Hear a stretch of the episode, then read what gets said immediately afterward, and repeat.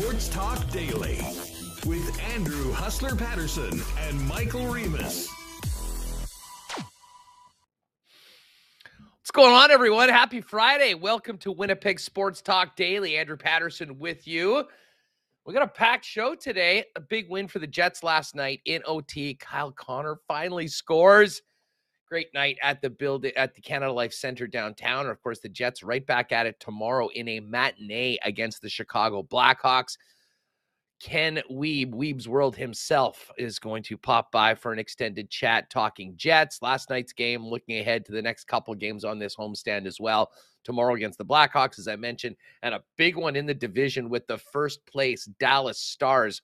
Jets now find themselves in second place, 13 points now on the schedule at 6-3-1, 2 points back of the Dallas Stars. So we've got lots of Jet stuff to talk about.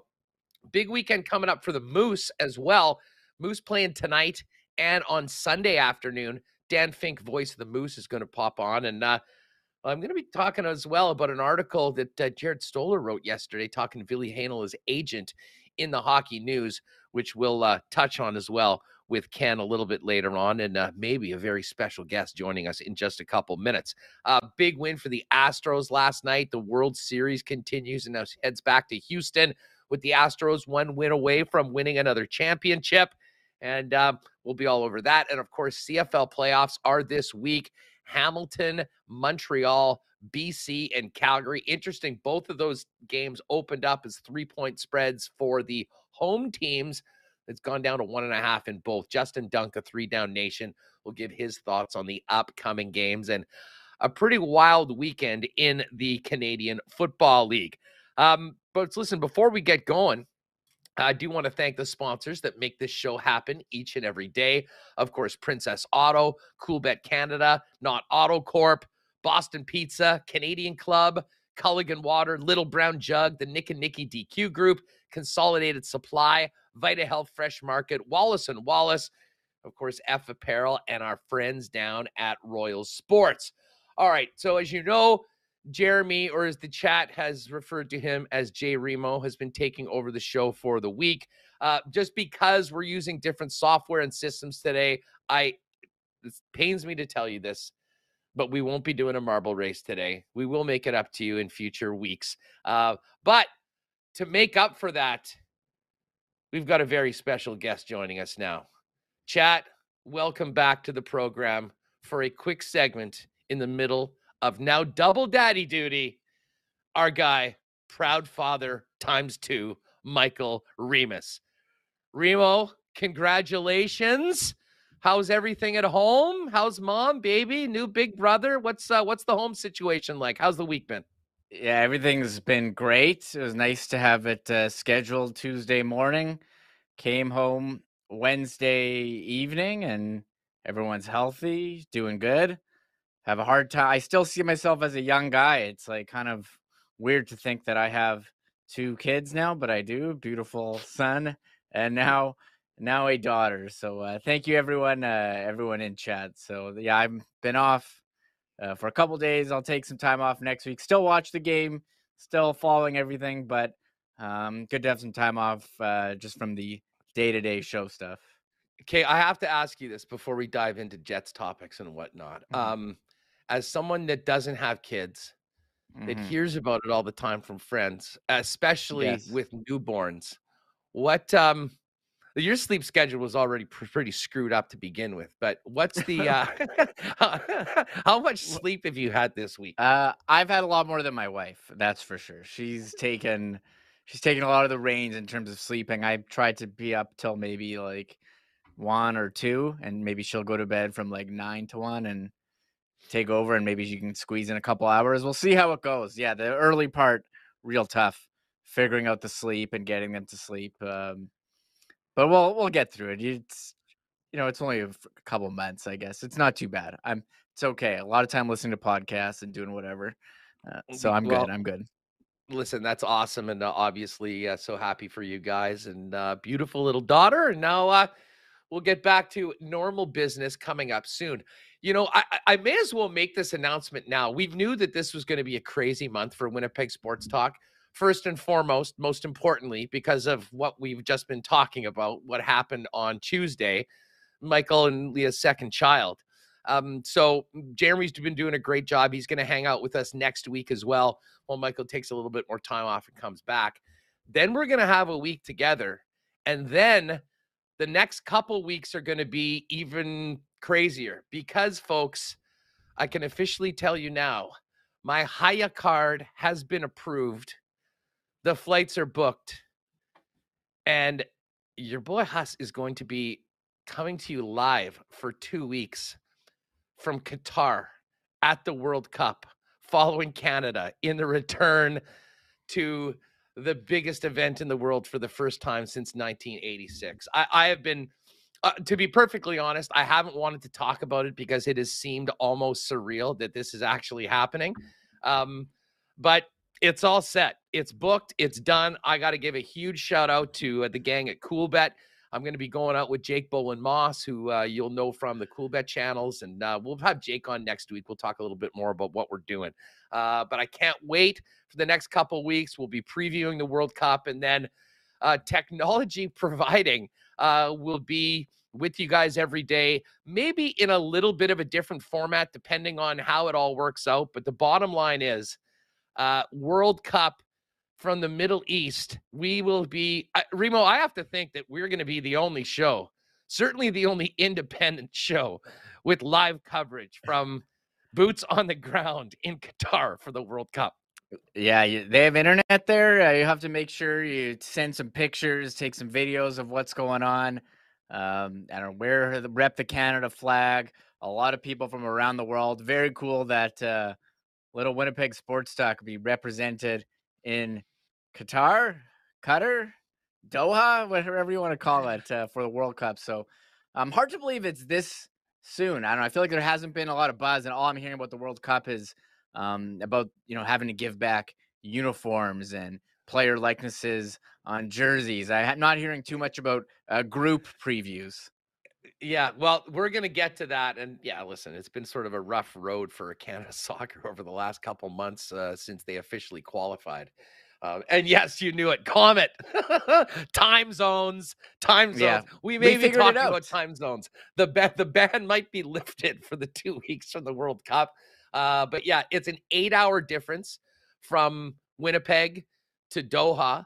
So 9 p.m. local will be the time that our show will be on. And I'm not sure whether I'm going to, you know, we'll see. I mean, ideally, I'll be joining live as normal most days. If not, we'll probably record a bunch of content, get it sent over that can be for it. But we'll have some daily stuff coming from the World Cup and probably do a lot of fun video content as well. I can't wait for my food, Middle Eastern food reviews. And actually, what I'm most looking forward to is going to maybe some of the places that we are more familiar with, and then trying their offerings in Qatar. So anyways, that's all coming up. And just a quick funny story about how this all came about.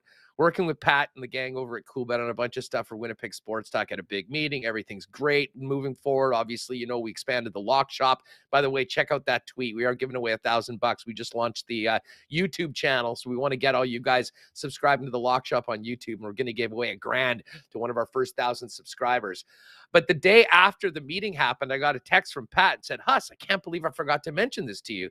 Is there any way you could do WST from Doha in late November? And honestly, I didn't even know what the hell he was talking about. I had to type into Google, where is Doha? And then, of course, I saw it was Qatar. I'm like, are you kidding me? World Cup. So I'm going to have tickets to all the Canada games. Going to try and get to some other games as well. So that is very exciting for myself and for us. And obviously, I would have loved to bring Reem, but, you know, kind of a tough time to ditch your wife 2 weeks after you just had a new baby. So yeah. As usual, he'll be holding things down here at the at WST headquarters, and I'll be joining. We'll probably have a few of the other guys lean in for a little bit more, filling in when timing or games take me out of the picture. So, anyways, that's all what's going on. Reem, you have missed an interesting week. We talked on Monday, of course, before your big day about the Jets road trip. And, you know, there was a lot of frank and honest conversation publicly, both from Coach Rick Bowness and a number of the players about you know, that they need to be a hell of a lot better. And listen, this was no Picasso last night. I mean, this wasn't a perfect game by any stretch of the imagination, but I thought that the energy was there. I thought they built throughout the game. And I thought that, you know, their key players came up big. And for crying out loud, Kyle Connor had to score eventually. It took until overtime, but he got it done. And fun night in the rink last night. Most importantly, a better performance by the Winnipeg Jets and a big 2 points as they have now escaped the first 10 games. We were hoping they could get to 500, 6-3-1. Great record. We know that some of the games have been a little ugly, but here we are going into these next two games out of the first 10, 2 points out of first place in the Central, and still a lot of improvement that we can see from this team going forward. Yeah, we all know the road trip was pretty rough in terms of quality of play. You know, you somehow got a win against LA. And you got a point, you got the win in Arizona, got a point in Vegas. You did 506. You did not play anywhere close to your best hockey. So pretty well done from the Jets. So they put themselves in a real nice position while St. Louis has been on a big losing streak. Nationals had a rough start. And so they're in a great spot here. And you come home, you play against Montreal, who's, you know, not great. And you get the 2 points there. And look, a three-point game, but because they're in the Eastern Conference, doesn't matter. Now you play Chicago, who was projected to not make the playoffs anywhere close, but they're having a not bad start too, 5-4-2. So I think the Jets acknowledge that, hey, you know, the way we've played, we're lucky to have 5 or 6, but in reality, they've got 13 points. They're second in the division, and a really good spot here as you play Chicago, and then you play Dallas, who's been awesome there at the top of the division on Tuesday. So great night last night at Canada Life Center. Always great when, you know, Toronto or Montreal. I know a lot of visitor fans, people don't like that, but I think it adds a nice atmosphere to the building. You know, I was watching on TV, you see people dressed up. I remember, you know, going to games in years past. Montreal fans always very rowdy. And I think we were all predicting, like, Kyle Connor, when is he going to score? It's so many chances, rung one off the crossbar, shot after shot and close. And finally, in overtime, a nice little passing play. A couple of draw passes there with Scheifele and Connor, you know, Morrissey in there as well. And Connor puts one past Montembeault, who I remember last year here. It was in that crazy game. I was at 8-4 or something. Yeah. He was the goalie in that. And I thought at times he looked strong, but I found it interesting how Dubois and Connor pretty much had the same shot on their goals. Dubois on the power play. So nice win for the Jets. I think you'd like to see us. I know I'm kind of going to the buffet here on a number of topics, but the power play, you know, it's kind of struggled on the road trip. 1 for 5 last night. You'd like to see them take a bit more advantage, but I guess that, what is that, 20%, 1 for 5. I mean, part of that also was Kyle Connor was so damn snake bit. I mean, yeah. I saw someone, I think it was maybe on Kenny and Rennie last night. Someone said, did Montembeault's stick get one of the 3 stars? Because I mean, there was a couple plays you just could not believe. And then he beat him clean one time off the inside of the post and off. I mean, just sometimes that happens. Now I do think, and listen, I told you guys yesterday, the one bet I was making was that Kyle Connor was going to score plus 132. That was a beauty. I think I'm going to ride that prop for the course of the next week or so, because it just did seem like, you know, he just needed one. I guess we'll find out tomorrow, because that one ended the game. But I do think we're going to see an energized Kyle Connor, and a guy that, much like a shark that smells blood in the water, going to continue shooting. 6 shots on net last night for Kyle Connor, a goal and an assist. And the man that got the leather jacket from his teammates afterwards, along with Adam Lowry. One of the other things that was interesting, and we've talked about this a little bit, but they did it again last night, Reem, was starting off overtime with Adam Lowry and Mason Appleton. And I had a couple fun conversations with friends afterwards about the strategy and the thought process behind that. And Rick Bowness spoke to it after the game. I believe it was Marat that asked him. Yeah. And I think it comes down to one thing, and it's pretty simple: getting the puck and winning the faceoff. Like, I don't have the faceoff numbers. It certainly looked from where I was sitting that Mark Scheifele had an ugly night in the circle last night. And maybe that was just my perception. As I said, I haven't looked it up. But it's pretty clear that to begin overtime right now, when like Rick Bowness to me is playing the long game in overtime. And I know that sounds sort of funny because it's a 5-minute, but the Jets' best player is Connor Hellebuyck. And I think they want to give him the best chance to win that game. And guess what? If they don't score and no one scores in 5 minutes, I think the Jets more often than not are going to have the advantage in the shootout because they've got Connor Hellebuyck. So, I mean, it is somewhat unconventional. And I know a lot of people don't agree with it. But the fact that Lowry and Appleton are able to get the puck right off, cycle, not necessarily maybe score, but wait and take the top players, in this case, Caulfield and the Suzuki, off the ice, and then get Scheifele and Connor out. I can't say that I'm completely against it. I think that if Rick Bowness had better, more confidence in those guys, you know, from a defensive standpoint, I guess, in the 3-on-3 and particularly in the face-off, maybe he doesn't start that way. But it's been very interesting to see him do it right now. And so far, 2 wins, 1 loss. And of course, the loss was the Vegas game where, I mean, it was the top guys, Mark Scheifele, on the ice for way too long of a shift. Unfortunately, they got stuck out there, and that was how the Vegas game ended. But it's not something you see too often, but Bones has been going back to it, and it's been working. Yeah, last night those guys went on for about 45 seconds. They won the draw, got control, and went off. I'm going to be honest, I said this in the Colorado game. I wasn't a fan of the strategy. I think you got 5 minutes. You got to put guys out who can score, and you have better scorers on the team. I was a bit puzzled by some of the usage in overtime. You know, it's fun to debate overtime in the Vegas game where, you know, you got put Lowry and Appleton out for 2 shifts, and Dubois and Wheeler only got 1. Cole Perfetti also didn't see the ice in overtime in that loss to Vegas, so we'll wonder how that goes. Now, last night, it was the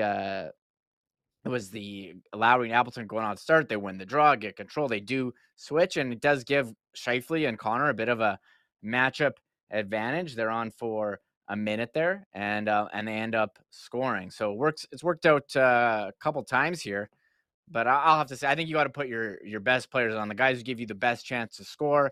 And I don't think those guys do. You can't be playing, you know, the best way to play defense is to get the puck and keep it away. But I guess those guys have definitely done their job, but I don't think they're much of a threat to end the game, although Pionk did win with that blast. So it's worked out so far. It'll be interesting to see how it works out going forward. It's fun to talk about, but it seems like they're in favor of that strategy. I'm trying to see what people in the chat. Well, big guy says Lowry starting in OT shows the Jets' other centers are weak in the faceoff circle. And listen, I'm not going to disagree with that. I mean, I think that is not a strength of the Jets, and, you know, certainly of some of those top players. And the thing is, if Mark Scheifele and Kyle Connor are out there in overtime and don't have the puck, that's not a good situation for the Winnipeg Jets. I mean, these guys are incredible players when they have it, but when they don't, you know, I think you're far more susceptible to giving up a grade A scoring chance that might end up behind Connor Hellebuyck. So it is a little bit of a chess game. And again, and I know you are technically right. Hey, you got 5 minutes to get this done. But I think it's important to remember, when Connor Hellebuyck is your goaltender playing the way he is right now, you know, if you can play almost a 50-50 OT, if it gets that far to a shootout, I think you got a much better chance to win than the other club. We'll see what Kenny Wiebe has to say about that. He's going to join us a little later on. All right, Reem, we got to talk about this other story that was hot on Twitter last night. Let me just get up the piece. Jacob Stoller, good friend of the program, dropped this yesterday in the Hockey News. I tweeted it out. If you want to go to my timeline, you can see it, or you can just go to Jacob at JL Stoller. This is the tweet. Ville Heinola is growing frustrated in the AHL, according to his agent, Allain Roy. This is the quote. I think everyone in hockey that has seen him play realizes he's now at the point where he has made an NHL regular expendable, Roy told the Hockey News. And it's a big, long column on this. And it's not a trade demand. It's not anything other than, frankly, what we've been saying for a long time. This logjam on defense is untenable. You've got a player that has excelled at the American Hockey League level for the last couple of years that certainly feels that he is ready. And I know it's a bit of a polarizing topic. A lot of people, myself included, think that, you know, we need to see Ville Heinola get an extended run in the National Hockey League, and he brings some things to the team that the Jets don't have right now and would be an improvement. Again, it's a tough question, much like we talked about with Johnny Kovacevic. I mean, okay, you're going to keep him. What does that mean elsewhere? But part of the conversations we had all summer, Remo, was because this was almost inevitable. And as I tweeted last night, the only thing surprising about this is that it sort of took this long for Heinola's agent to say something like this. And again, he's not saying, and it's quite clear, I suggest that you all read the article, not saying that he just deserves a spot, but he's done everything that has been asked of him. He has excelled at that level and seems to be NHL ready. And if you cannot, if the barrier to entry into the lineup consistently stays here in Winnipeg, at some point something's got to give. And this was my worry. I mean, to have a disgruntled player that has a lot of potential that could be helping the team, you know, not in the mix right now, what that does to, you know, his thoughts about being here in Winnipeg, a place that he apparently really likes, feels comfortable in. But I'm interested in your thoughts, Reem, because this is not something that's a surprise. I mean, we've talked about this as a potential for happening for a long time, ever since he went down earlier this year. And as long as the group, for the most part, is healthy and he's not even with the club, it probably seems like the NHL is a long way away for Ville Heinola right now, despite the fact that the team is just down the hall from the Manitoba Moose. Yeah, I would like to think if there's an injury to Morrissey or Pionk or DeMello, he would be the guy to go and fill in. As I've talked about, it's all summer, you know, you go back to Nintendo Ice Hockey. They got a lot of skinny guys. I don't know where he fits in. You brought in Samberg and Stanley to be the bigger guys. And Dylan as well as one of those bigger guys on that back end. And I mean, I don't blame the guy for being kind of frustrated. You know, you're playing extremely well at the AHL level. You've done it for the last couple of years. And the agent says, we're not saying, hey, this guy is an NHL regular. We're saying, hey, give him a shot here. He's definitely earned it. And we said all summer, okay, what are the Jets going to do with this logjam of defensemen? They have so many who are NHL capable. Johnny Kovacevic got dropped on waivers, and he's definitely shown that this year with Montreal. Then they had, still have Ville Heinola back there in the AHL, and he's waiting for an opportunity. And you had, Samberg and Stanley, we were arguing, okay, who's going to grab that last spot? So, I mean, it was three, maybe four guys. Capobianco's in there too, who hasn't played yet, trying to get that last spot. So I don't blame Heinola, and I don't know what you do if they're Jets. I guess let him sit there, and I guess they're worried, like, hey, he's kind of not going to be developing any further in the AHL, doing the same thing and over. He needs to be challenged more at the NHL. And I think was Elliott reporting earlier this week that, you know, they're kind of just going to, the Jets are going to do things at their own pace, and that's the way that they've done it. But, you know, when you have an injury to a guy like Nikolai Ehlers, maybe you do need to go and make a move and try to bring in a forward. And if you have this guy who's getting kind of frustrated, I don't see what you can do to accommodate him and make your team better. So this is a story we'll be talking about all year. And now look, maybe someone gets injured tomorrow and then, hey, he's called up and he's in, but that's not the case right now. And you do have to wonder when he's going to finally get a shot and make the jump to a regular NHLer. Yeah. And I mean, I know that people are, it's a polarizing topic because, I mean, there's a lot of people that have staked their claim. They're either big supporters of Kevin Cheveldayoff. There's another group of people that will look for any angle to criticize the general manager. And, you know, some people said, I think I remember who it was, responded, you know, this is just another example of the Jets' consistent mismanagement of young players. And I said, listen, there's very much an argument that Ville Heinola should be in the NHL right now, but I sort of would push back on their consistent mismanagement of young players. I mean, this is a very unique situation to the defense and to the blue line and really to Ville. I mean, Dylan Samberg's getting in. Logan Stanley certainly had plenty of opportunity. Christian Vesalainen played 53 games last year doing absolutely nothing. And Cole Perfetti is not only getting an opportunity to play, but playing consistently big, significant minutes in the top six right now. So, you know, as I said, I try to kind of get through the narrative to talk about this particular situation. But this has been something that until a move is made has almost seemed inevitable, Reem. And the one thing, we're going to talk about this with Dan Fink right away, the one thing that consistently is happening is that Ville Heinola continues to play at an incredibly high level for the Manitoba Moose. And, you know, some people will say, hey, you know, it's time to trade him. He's a good asset and move him along. I think the Jets are still very much high on Ville, and I don't think that there's any possibility that he gets dealt before he does get that consistent run in the National Hockey League. The big question is, when does that happen? And if the fans are asking it and the media is asking it, you damn well know that the player's asking it, and that's what we heard yesterday from his agent. Yeah, there's a number of teams out there with, you know, defensemen who've had injuries. I'm thinking about Toronto, who's got some cap space freed up with the Jake Muzzin injury. Do they go and trade a defenseman, one of their veterans, to a team with some cap space due to injury, and then call up Ville Heinola? Do they trade Ville Heinola for maybe a young forward on another team who's looking for an opportunity, who's kind of blocked as well? I think there's a lot of ways to go, but I think at a certain point, you're going to have to make a decision. Okay, is we going to let this guy who's an NHL-capable player stay in the AHL? We're going to try to, you know, make room for him and improve our team. And I don't know if him playing the whole season in the AHL is, you know, is the best thing for him and maybe even for the organization. So we'll have to, you know, see how this goes. We've been talking about this since the summer, and now we've reached the point, Hus, where the agent is speaking out for the player. We haven't had this one yet for a while. So, and yeah, I guess, and I mean, you know, good for him, because the players, I mean, he wants to play, he wants to make that NHL money, and he's kind of situation where if he was in another organization, he would have probably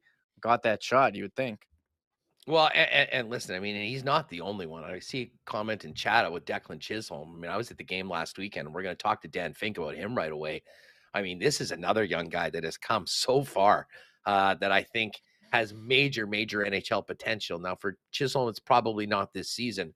But at a certain point, decisions are going to need to be made. Part of the reason why I had been expecting a move on defense all summer long, as well as training camp, was because we knew if it didn't happen, this is where we'd be right now. And as I said, any GM will say, hey, you know, sometimes guys, he feelings get hurt. We're here to win hockey games. You need a lot of good defensemen. We've got them, and that's what they want. But it does, unfortunately, get into situations, you know, with personalities, with players, you know, they're looking out for themselves as well, especially when you're talking about not necessarily just playing time with the team, but which roster you were on, that it's a topic. We'll get to this with Weber coming up. Remo, great to have you back on the program. Have an awesome weekend. Give my best to the fam. Quickly, how's Evan enjoying being a big brother now? Does he get it? Yeah, he definitely gets it. We asked him if he wanted to, you know, say his baby sister. He's like, "Where's my dinosaurs? I want to watch TV." So he's coming around to the idea that she's going to be here forever, but focused on he's playing his own ball right now. We'll say that. Focused on doing his own thing. Good stuff. Listen, have an awesome weekend, and I will chat over the next little bit, and we'll look forward to getting back to normal in a week after some valuable time with the growing Remus family. Have a great one, dude, and thanks for jumping on today. Yeah, thanks so much for having me. Right on. There it is, the Reamer with us. Special guest appearance during his time off, and again, congratulations to the Remus family. All right, we are going to talk Moose coming up, a couple games, and then back to the Jets in about 15 or 20 with Ken Wiebe. And don't forget, you football fans, we're not forgetting about the CFL playoffs, Justin Dunk a little bit later on. Quickly, before we bring Fink on, big shout out to our friends at Consolidated Supply, your first choice for irrigation, for lawn and garden to golf. Consolidated brings the highest quality products with exceptional customer service. And they've been the go-to guys in the golf business for decades. Now, why not help them? Let them help you get your property or landscaping project looking like some of the nicest courses in and around Manitoba. They're also the golf cart guys, club car dealers, both for personal and industrial. You need a 4 or 6-seater for a warehouse. Talk to the gang over at Consolidated Supply.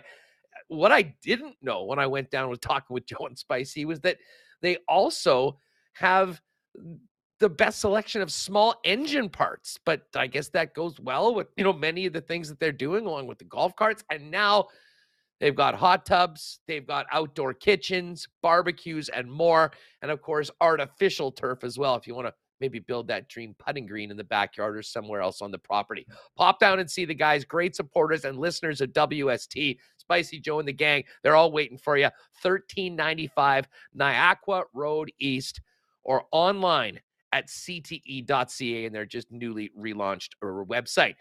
Vita Health Fresh Market has great prices on natural and organic supplements, beauty products, and groceries, and Winnipeg's largest assortment of local products, too. November is considered Men's Health Month, fellas, and choosing the right natural health products are key. Vita Health carries everything you need to help relieve prostate issues, reduce stress, and support mental focus from Canadian brands like Prairie Naturals, who donate a portion of sales to the Canadian Men's Health Foundation. And if you can't make it down to one of the stores, you can visit their new fully shoppable website to buy online, schedule a delivery, or in-store pickup. Vita Health Fresh Market, empowering people to lead healthy lives, locally owned since 1936, 7 Winnipeg locations, including the newest store in Linden Ridge, and online at myvita.ca. And it's getting a little chillier, folks, and we're seeing a lot of snow out west. You know it's coming here soon. Have you finished all of your winterization? One of the things you might have forgot about is your garage door. And Wallace & Wallace, the garage door experts, can help you out with that. Now, listen, you're going to want to do a quick pressure wash or hose down to protect the life of your door. You're also going to want to make sure your photoeyes is blocked, dirty, or misaligned. And if it's noisy, you got to lubricate your rollers and hinges with a high-quality lithium or silicone-based grease. But you can also call Wallace & Wallace and take advantage of their winter maintenance program with the experts. It's a version of their medical checkup for your door. Technicians will poke and prod their way through a 21-point checklist, making sure your door is ready for the winter ahead. To book your service call, go to wallacedoors.com or call them at 452-2700. All right, let's get back to talking some puck. Had a good chat with this young man at the game last night as he gets ready to get back in the booth this evening. Let's welcome in the voice of the Manitoba Moose, Dan Fink, to the program. Fink, what's going on? How'd you enjoy being a fan last night? Oh, it's always good to slide on up into the press box, sit down, watch some hockey for a couple hours, and not have to really think about it too much. Good to see some of the guys. Always the Moose alumni in the lineup for the Jets, or Moose alumni in the lineup for the Montreal Canadiens, as the case may be yesterday. But yeah, it was good to watch the game from up top, and you know, get a head start on a couple things for today for the Moose game. You got it. Of course, the Moose with the Texas Stars in town, and we'll kind of tee up the weekend for the Moose in just a second. But let me ask you, man, a guy that we did not see last night but just got a recall was Jansen Harkins. And, you know, there was a lot of talk in training camp and in the preseason about the competition for spots on the roster and on the fourth line. Newcomers like Sam Gagne and Saku Menelainen, and then the waiver pickup of Axel Johnson-Fjällby made things pretty tight. And unfortunately for Jansen Harkins, he cleared waivers and was sent to the Manitoba Moose. My God, he, you know, for anyone thought that he might be in a bad state of mind or anything like that going back down to the Moose, he was absolutely phenomenal. You were calling all those games. I mean, just tell us about that couple weeks for Hark and what got him called back up to the Jets. Yeah, it's always interesting when a guy gets sent down. You're never sure how quickly they're going to acclimate or whether there might be some just lingering frustration that bleeds into their game. It happens, but it didn't for Jansen Harkins. He took it to heart what he needed to do, and he got right into the action and didn't stop him. He had a point in every game that he played. He had goals in all but one of the games, had a 5-game goal streak at one point. So he did exactly what he was called upon to do. He was a leader for the club in the dressing room. And you know what? It was very interesting because Jansen Harkins was a point-per-game player when he left the Moose back in 2019-20, ended up being named the Moose MVP despite only playing 30 games that year. Tells you some of the impact he had that season on the Moose. And he's a far better player now than he was back then. It was something to behold. And when you have a guy that has the skill that Jansen Harkins does, he can really produce at the AHL level. And when he's playing with that third, fourth line mentality of an NHL player, just absolutely going to battle in the corners and just playing at full pace every shift, he was causing a lot of problems for other teams. So he definitely did what he was called upon to do, and great to see him get the opportunity back with the Jets.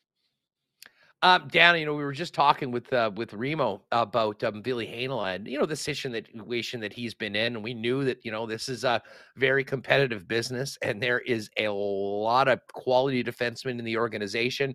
And probably a big part of it was the waiver eligibility, had Ville going back down. you know, from the games that I've seen, it's nothing's affecting his play right now. I mean, you're the best guy to talk to about this because you're the one watching and calling all of his action. How good has he been so far? How important has he been for the Manitoba Moose? And maybe just discuss both he and Declan Chisholm, how they have contributed to the success of the team so far. I think there's been a bit of an adjustment for all those defensemen. I mean, really, when you think about it, last season, the Moose had a couple of guys named Dylan Samberg and Johnny Kovacevic patrolling their blue line, and you could put those two out, and they were going to solve a lot of problems for you when it came to the top matchups that they were playing against. Well, now it's Ville Heinola and Simon Lundmark's been the pairing, and Declan Chisholm and Leon Gavanka's been the pairing. So they're doing a little more heavy lifting on the defensive side of the puck. So that's definitely some good learning opportunity for them. And it's what they need to go through because they got to play against those top guys because those top guys are all of a sudden fourth line, third line guys in the National Hockey League. So it's a great opportunity for those guys to all learn. I think there's been an adjustment period with that. And we're seeing some, maybe some passes and things like that. Guys trying to do maybe a little too much in the early going. And Eric Dubois has been talking them through everything in that regard. And I think we're seeing that starting to come around. So it's for the offensive guys on the offensive side of the puck. I mean, Declan Chisholm has 7 points in 7 games. You can't argue with the results there offensively. And Ville Heinola, I think all of his 4 assists are primary helpers. So when you have guys that are creative like that, with that skill on the back end, the Moose can always rely on them to generate a little offense if the forwards aren't going. But that really hasn't been too much of a problem so far. But for those forwards that love to get to the front of the net and muck around, it is certainly valuable to have some D-men like Chisholm, Heinola, Gavanka, who can really get the puck to the net. You know, I know Ville gets a lot of the talk because, I mean, hey, he's a top prospect. He's played incredibly well. He's a first-rounder. But I want to ask you about Chisholm. He came in far less heralded, I guess, as a, you know, not a first-round pick. How would you compare him today as a defenseman to the guy you saw come in on day one with the Manitoba Moose? How far has he come? How much has he improved? Deep questions today, Huss. Yeah, it's been fun to watch. I mean, here's a guy who came in, was a very good producer in junior hockey. There was no question to the offensive talent. But obviously at his size and a guy like that is very much an offensive defenseman. There's some questions about how well they're going to defend.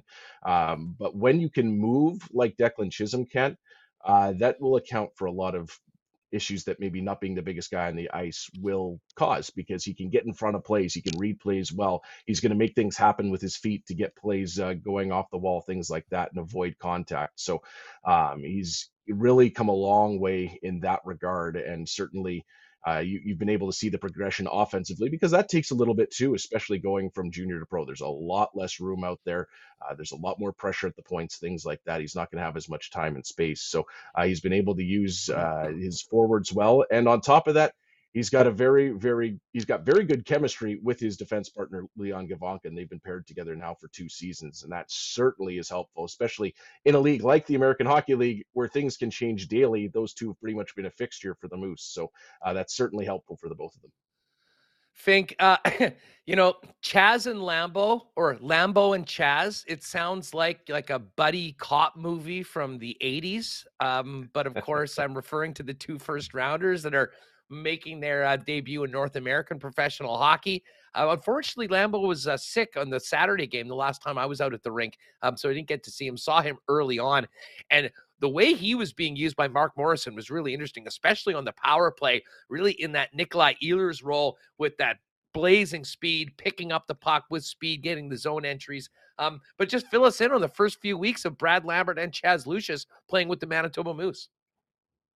Yeah, obviously, when you have 2 young guys, and I think we've talked about this earlier on in the season too, when you have 2 young guys like that, it's rare that you have 19-year-olds playing in the American Hockey League, much less 18-year-olds. So for those two to get some real experience at the pro level has been pretty valuable. I think they've learned a lot. Obviously, like you said, Lambert missed last weekend due to an illness. Not sure if he's in the lineup here tonight either, but what those guys are learning on a daily basis, not even just on the ice, but off the ice, from the veterans in the room, from the coaching staff, how to take care of themselves, how to be a professional in North America, because it is a little different than playing over in Europe, because Lambert does have that experience of being a pro in Europe. I mean, we were talking to a weird comparison to make because he's a goalie, but Arvid Holm last year said he went through a lot of adjustment coming over to North America, and he's feeling a lot more comfortable this year, and that's played itself out in results. So for Lambert coming over, there's obviously a little more comfort with Canada, but still a big adjustment for Lucius coming into professional hockey out of amateur is a big jump. So both guys have certainly put their talents on display. I mean, it's so easy to see the speed and skill that Brad Lambert does bring to the ice. Maybe learning a bit more of the things going on in his own end, where Chaz Lucius, you see such a smart player, knows where to be on the ice, gets into the right spots, makes some good reads defensively as well. And I think that's one thing that you always look for in young guys is how quickly they pick up the defensive side of the puck, because it's so important at the pro level. You're just not going to get away with as much stuff. So when you look at how those guys progress, obviously it's been a handful of games, so it'll be interesting to see where they go from here, but it's certainly exciting to see those young guys in the lineup. Yeah, Moose now 5-1-1 through 7 games. They're playing tonight and Sunday afternoon this weekend, then kind of the usual college schedule early on with mostly weekend games early on in the season for the Moose. But a great start, and can't go down the list of some of the early contributors without talking about Mikey Easimont, and I thought he really stood out at camp. I mean, he wasn't a guy that I think was on the top of the radar for a lot of people following the team. I think he barged into that conversation. And the other guy that you can't help miss when you're watching the Manitoba Moose is the big frame of Kevin Stenlund in the middle. Both of those guys off to really good starts this year in the American League. Yeah, I mean, Mikey Easimont just slams the throttle into overdrive and keeps it there every game. It is impressive to watch that guy go, and the consistency that he brings to be just the biggest pain in the backside that you have ever seen and ever dealt with. It's always interesting to see through these 2-game series how long it lasts before somebody tries to take his head off. But when you're able to produce in a role like that and really back up what you do by creating that offense, just by being on the right side of the puck and just attacking. And we were talking about guys that the young kids can learn from. Well, there's one right there in Mikey Easimont, just the consistency that he brings and the attack and the pace that he plays with. And you were mentioning Kevin Stenlund as well. And there's a guy that has just been cleaning up in front of the net, a couple of good goals already, just by being in the right spot, by absorbing some of those cross checks in front, using that big frame to his advantage. Here's a guy who's played, I believe, around 70 games in the National Hockey League. He knows what it takes to be successful in that place, and he's had a pretty good start. Not a guy who's had huge offensive numbers in the American Hockey League to this point of his career, but off to a really nice start at a point per game. So when you look at this Moose lineup, again, much similar to last year, I don't know that they're going to blow you away with their skill every night. But the work ethic, and that's something that Mark Morrison always preaches, compete with what those guys can do. And then you start to mix in some guys like the Meyer, Poli, Jones unit, guys like Alex Limoges, who have brought a little more skill, Jeff Malott, Christian Reichel, Daniel Torgerson, and Henry Niekanen on the younger side of things. These are all guys with something in common, and that's they are going to compete. And that's what the coach wants to see, and that's what he's going to preach day in and day out. And when you start putting 4 lines on the ice, because the Moose can do that. They can roll through their 4 lines no matter who they're playing against. That's a nice consistency to have, and it certainly wears on teams. Daniel Fink is the voice of the Moose. Moose in action tonight, Canada Life Center, 7 o'clock, and then Sunday afternoon at 2.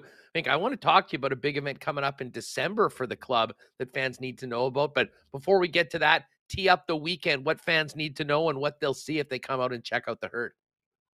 Well, I think you're going to see a couple of really good games. I mean, this Texas team, looking down the roster, is really, really good. I mean, they returned almost their entire blue line from last year.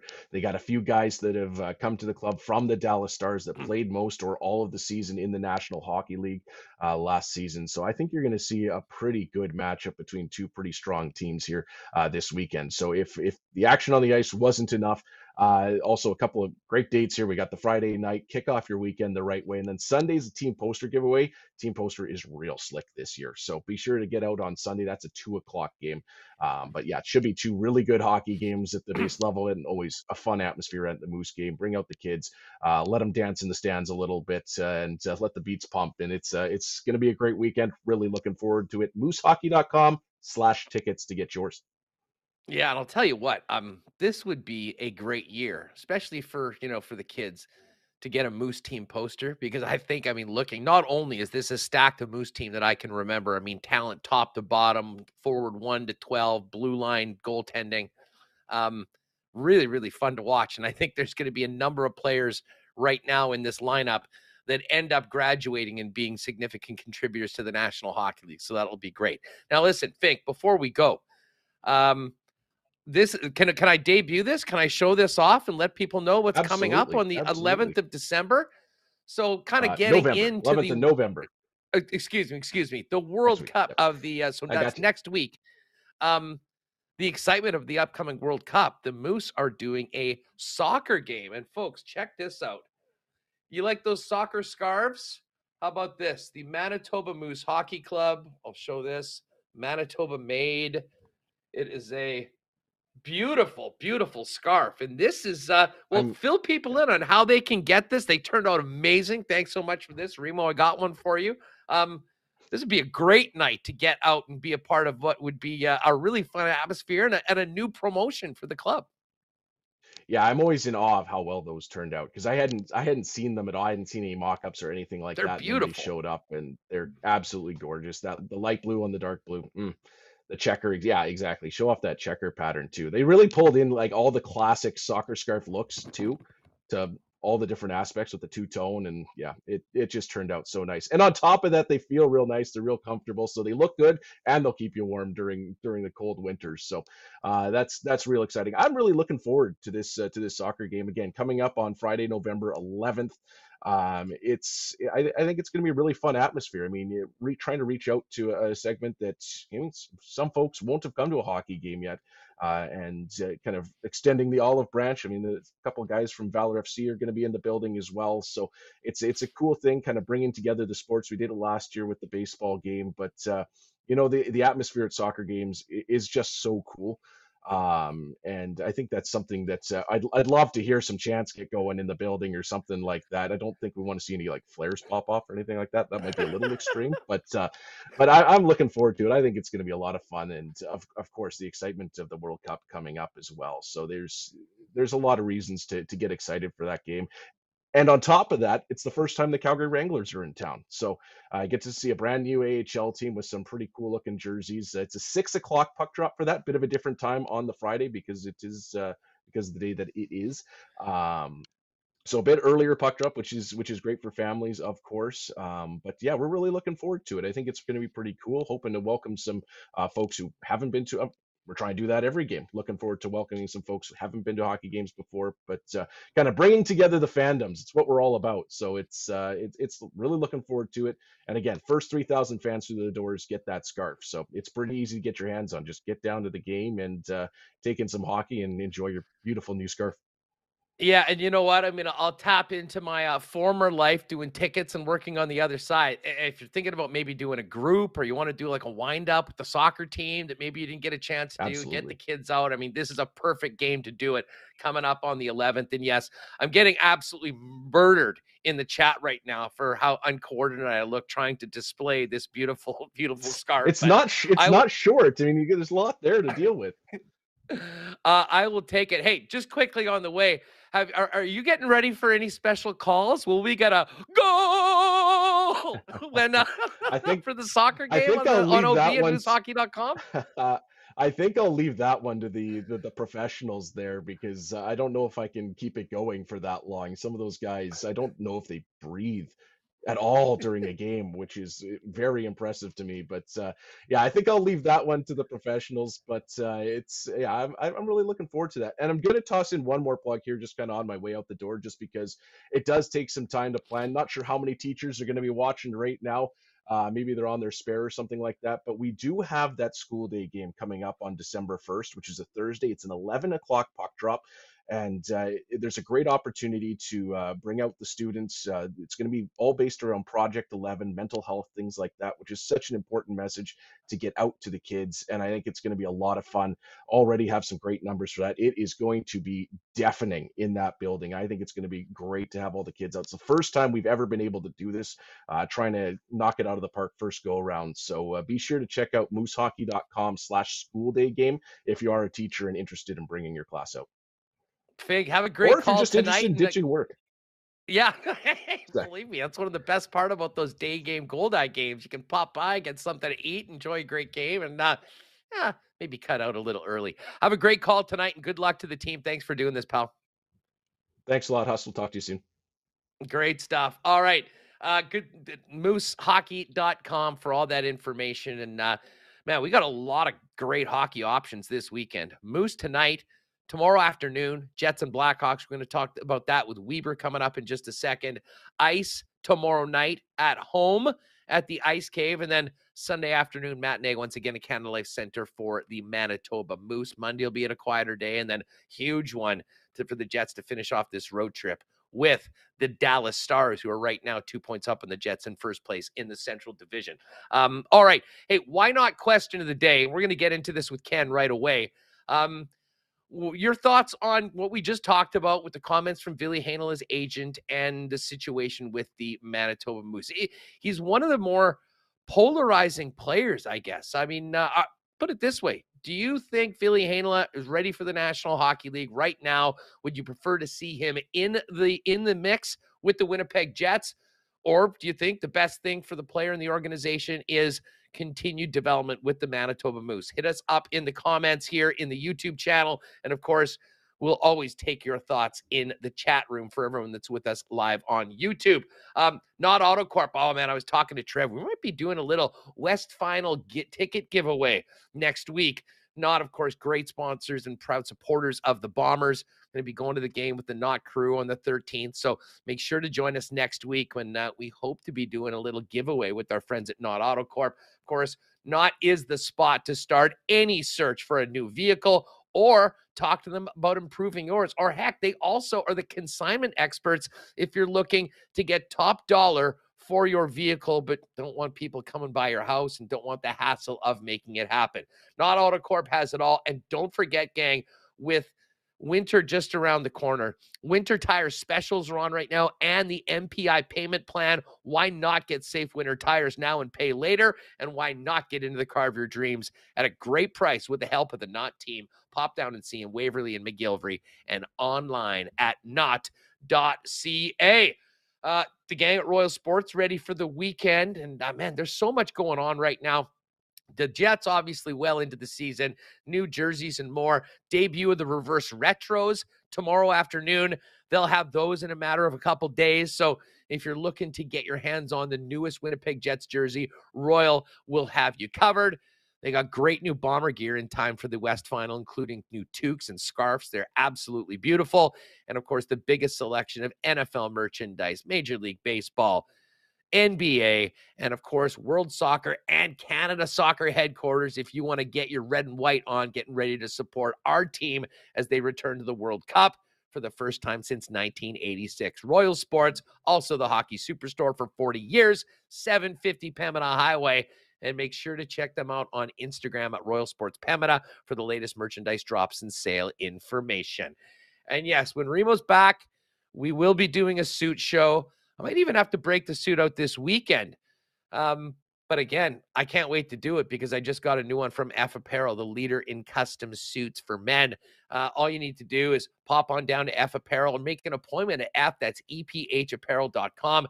Andrew and his gang measured me up. I picked the style I wanted, the colors, the fabrics. A few weeks later, I had a beautiful new custom suit, along with, as I showed off, the WST logo on the inside. So lots of really cool things that they can do for you. And again, guys, if you are in a wedding coming up for next summer, pop down to F right now. If you get your suits booked and measured before the end of November, great special. Free shirt for everyone in the wedding party and 10% off all of your orders. And, of course, those custom suits begin at $400. F Apparel, 190 Smith Street downtown and online ephapparel.com. All right, let's chop it up with Weber. Lots to talk about coming out of the Jets' win last night against the Montreal Canadiens. We will get to the CFL playoffs a little later on. Justin Dunk coming up in about half an hour. But Weeb's World himself joins us after a fun K&R last night, after a pretty fun night in the building. Kenny, how are you? I'm excellent, Hustler. Great to be with you, and always great to be chopping it up on a Friday. Yes, great. I enjoyed your goal call, by the way, Huss. You got to get that one. We got to get that one on the GIF run it alongside my head snap from last year when the Rangers had their firings. Maybe we can get a little bit of cross promotion happening. Yeah, another all-time WST moment that has been immortalized in a GIF that is widely available on the internet right now.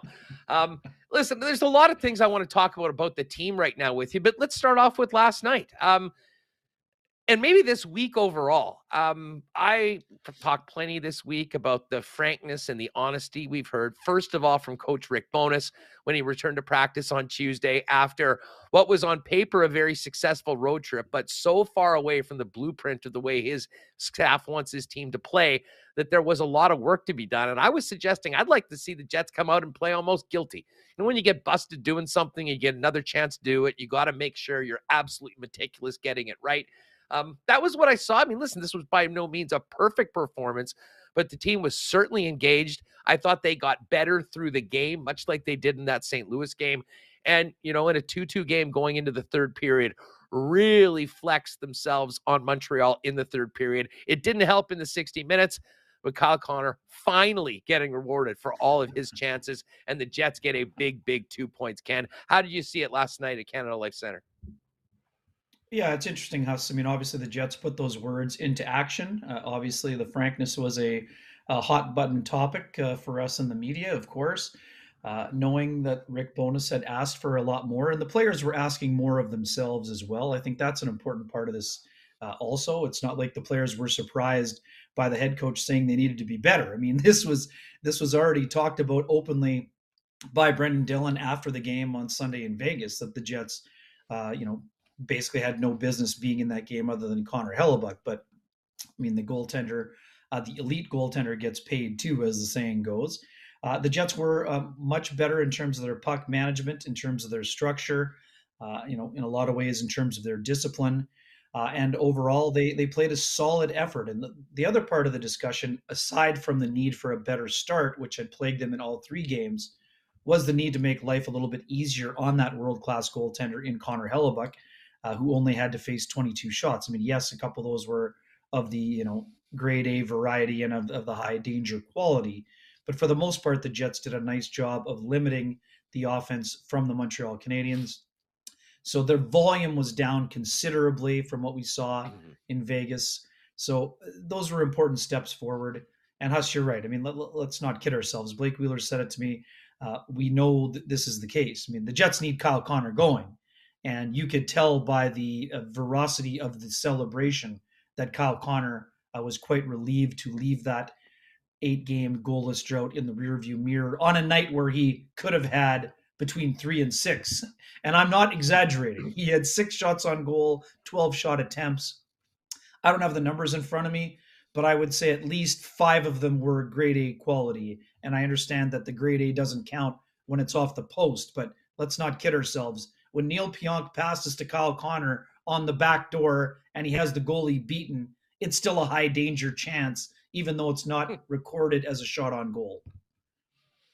Yeah, he was everywhere last night. And, I really thought that we'd see that from Connor over the course of the road trip. And to be honest, they didn't have the puck a lot in most of those games. I mean, it wasn't, it's tough to score when you're chasing. And that was the case. But for them to come back last night, play the way that they did, and in particular, Kyle Connor, I mean, he seemed to be a man on a mission and certainly was finally rewarded at a very important time for the Jets. The top line was interesting. Sam Gagne was up there for a while. Mason Appleton came back in the third period at times. And then we saw, I think it had probably a lot to do with, I'll get your take on this, some special teams, who was out there, when they were out, as to how they worked. What do you make of, as long as Nikolai Ehlers is out of the lineup, what are your thoughts on the pros and cons of Gagne and Appleton in that spot? And obviously what that means for the other lines, depending on who's up with Scheifele and Kyle Connor. Yeah, Huss, I mean, I think you can expect to see the variety pack a little bit here. Obviously, I love the start. I thought Gagne was really doing a nice job in terms of his puck distribution with that line early on. I actually would also like to say, I think Mason Appleton looked so much, more like himself playing on that line with Adam Lowry. I thought that Mason Appleton was excellent during the first 2 periods, which is why he earned the promotion to the top line in the third period. Some of it was matchup related. Some of it was special teams related. I don't think, some people see Sam Gagne take two or three shifts on the fourth line and think, oh my God, what's happening? Well, this is more related to the grander scheme, Huss.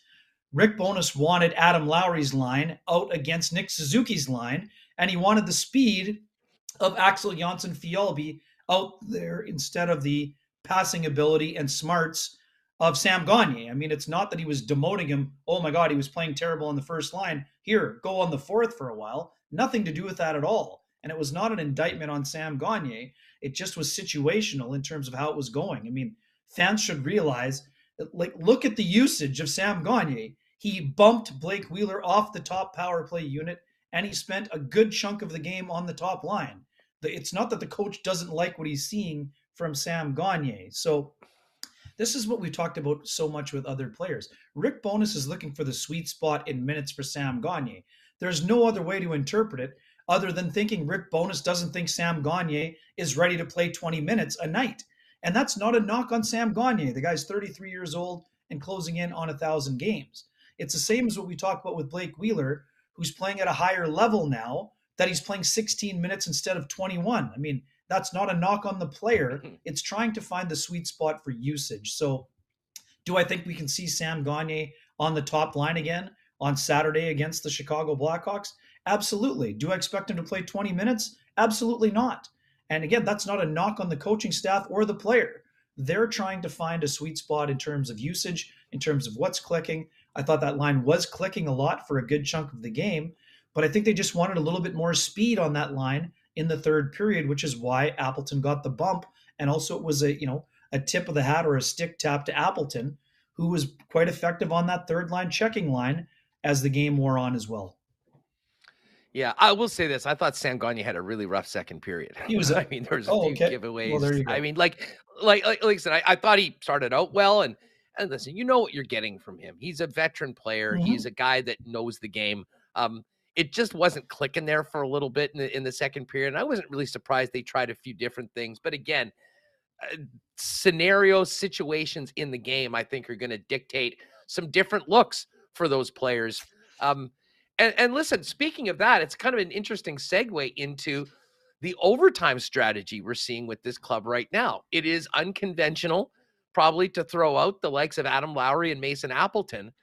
But I think it tells us a lot about Rick Bowness, what he likes about his club, and what he realizes might be problematic. And you need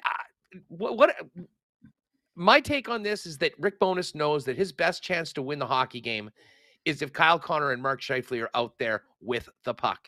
And whether it be face-offs, I think that's a huge part of it, and he basically spoke to it after the game. But also, those guys aren't elite checkers, shall we say. And in a 3-on-3 game, if they're spending the first minute or whatever chasing the puck around and going off, that's not getting the Jets closer to winning the hockey game. There's also the fact that if you go through as a push through 5 minutes, you've got Connor Hellebuyck in net for the shootout, and you probably should have an advantage against most teams in that. Where are you at on that, Ken? And were you surprised? Are you surprised that it's continued after the Colorado game, or is this sort of the blueprint of how this Winnipeg Jets club can survive part of overtime and give themselves the best chance to win? Yeah, I mean, it sample size is very small, Huss, but I mean, coaches, go with what's worked for them. And yeah, you're right. Rick Bowness flat out said it was twofold.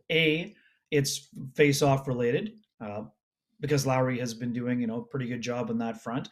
And B, it's to potentially give, Scheifele and Connor not an easier matchup, but a different matchup. The other team goes with their best offensive players. Well, that means Scheifele and Connor are probably going to get the second set of two forwards, which is still a high-end skill set on most teams, but it does help give them a little bit of a, a decisive edge. And what do we see on that second shift of overtime, Huss?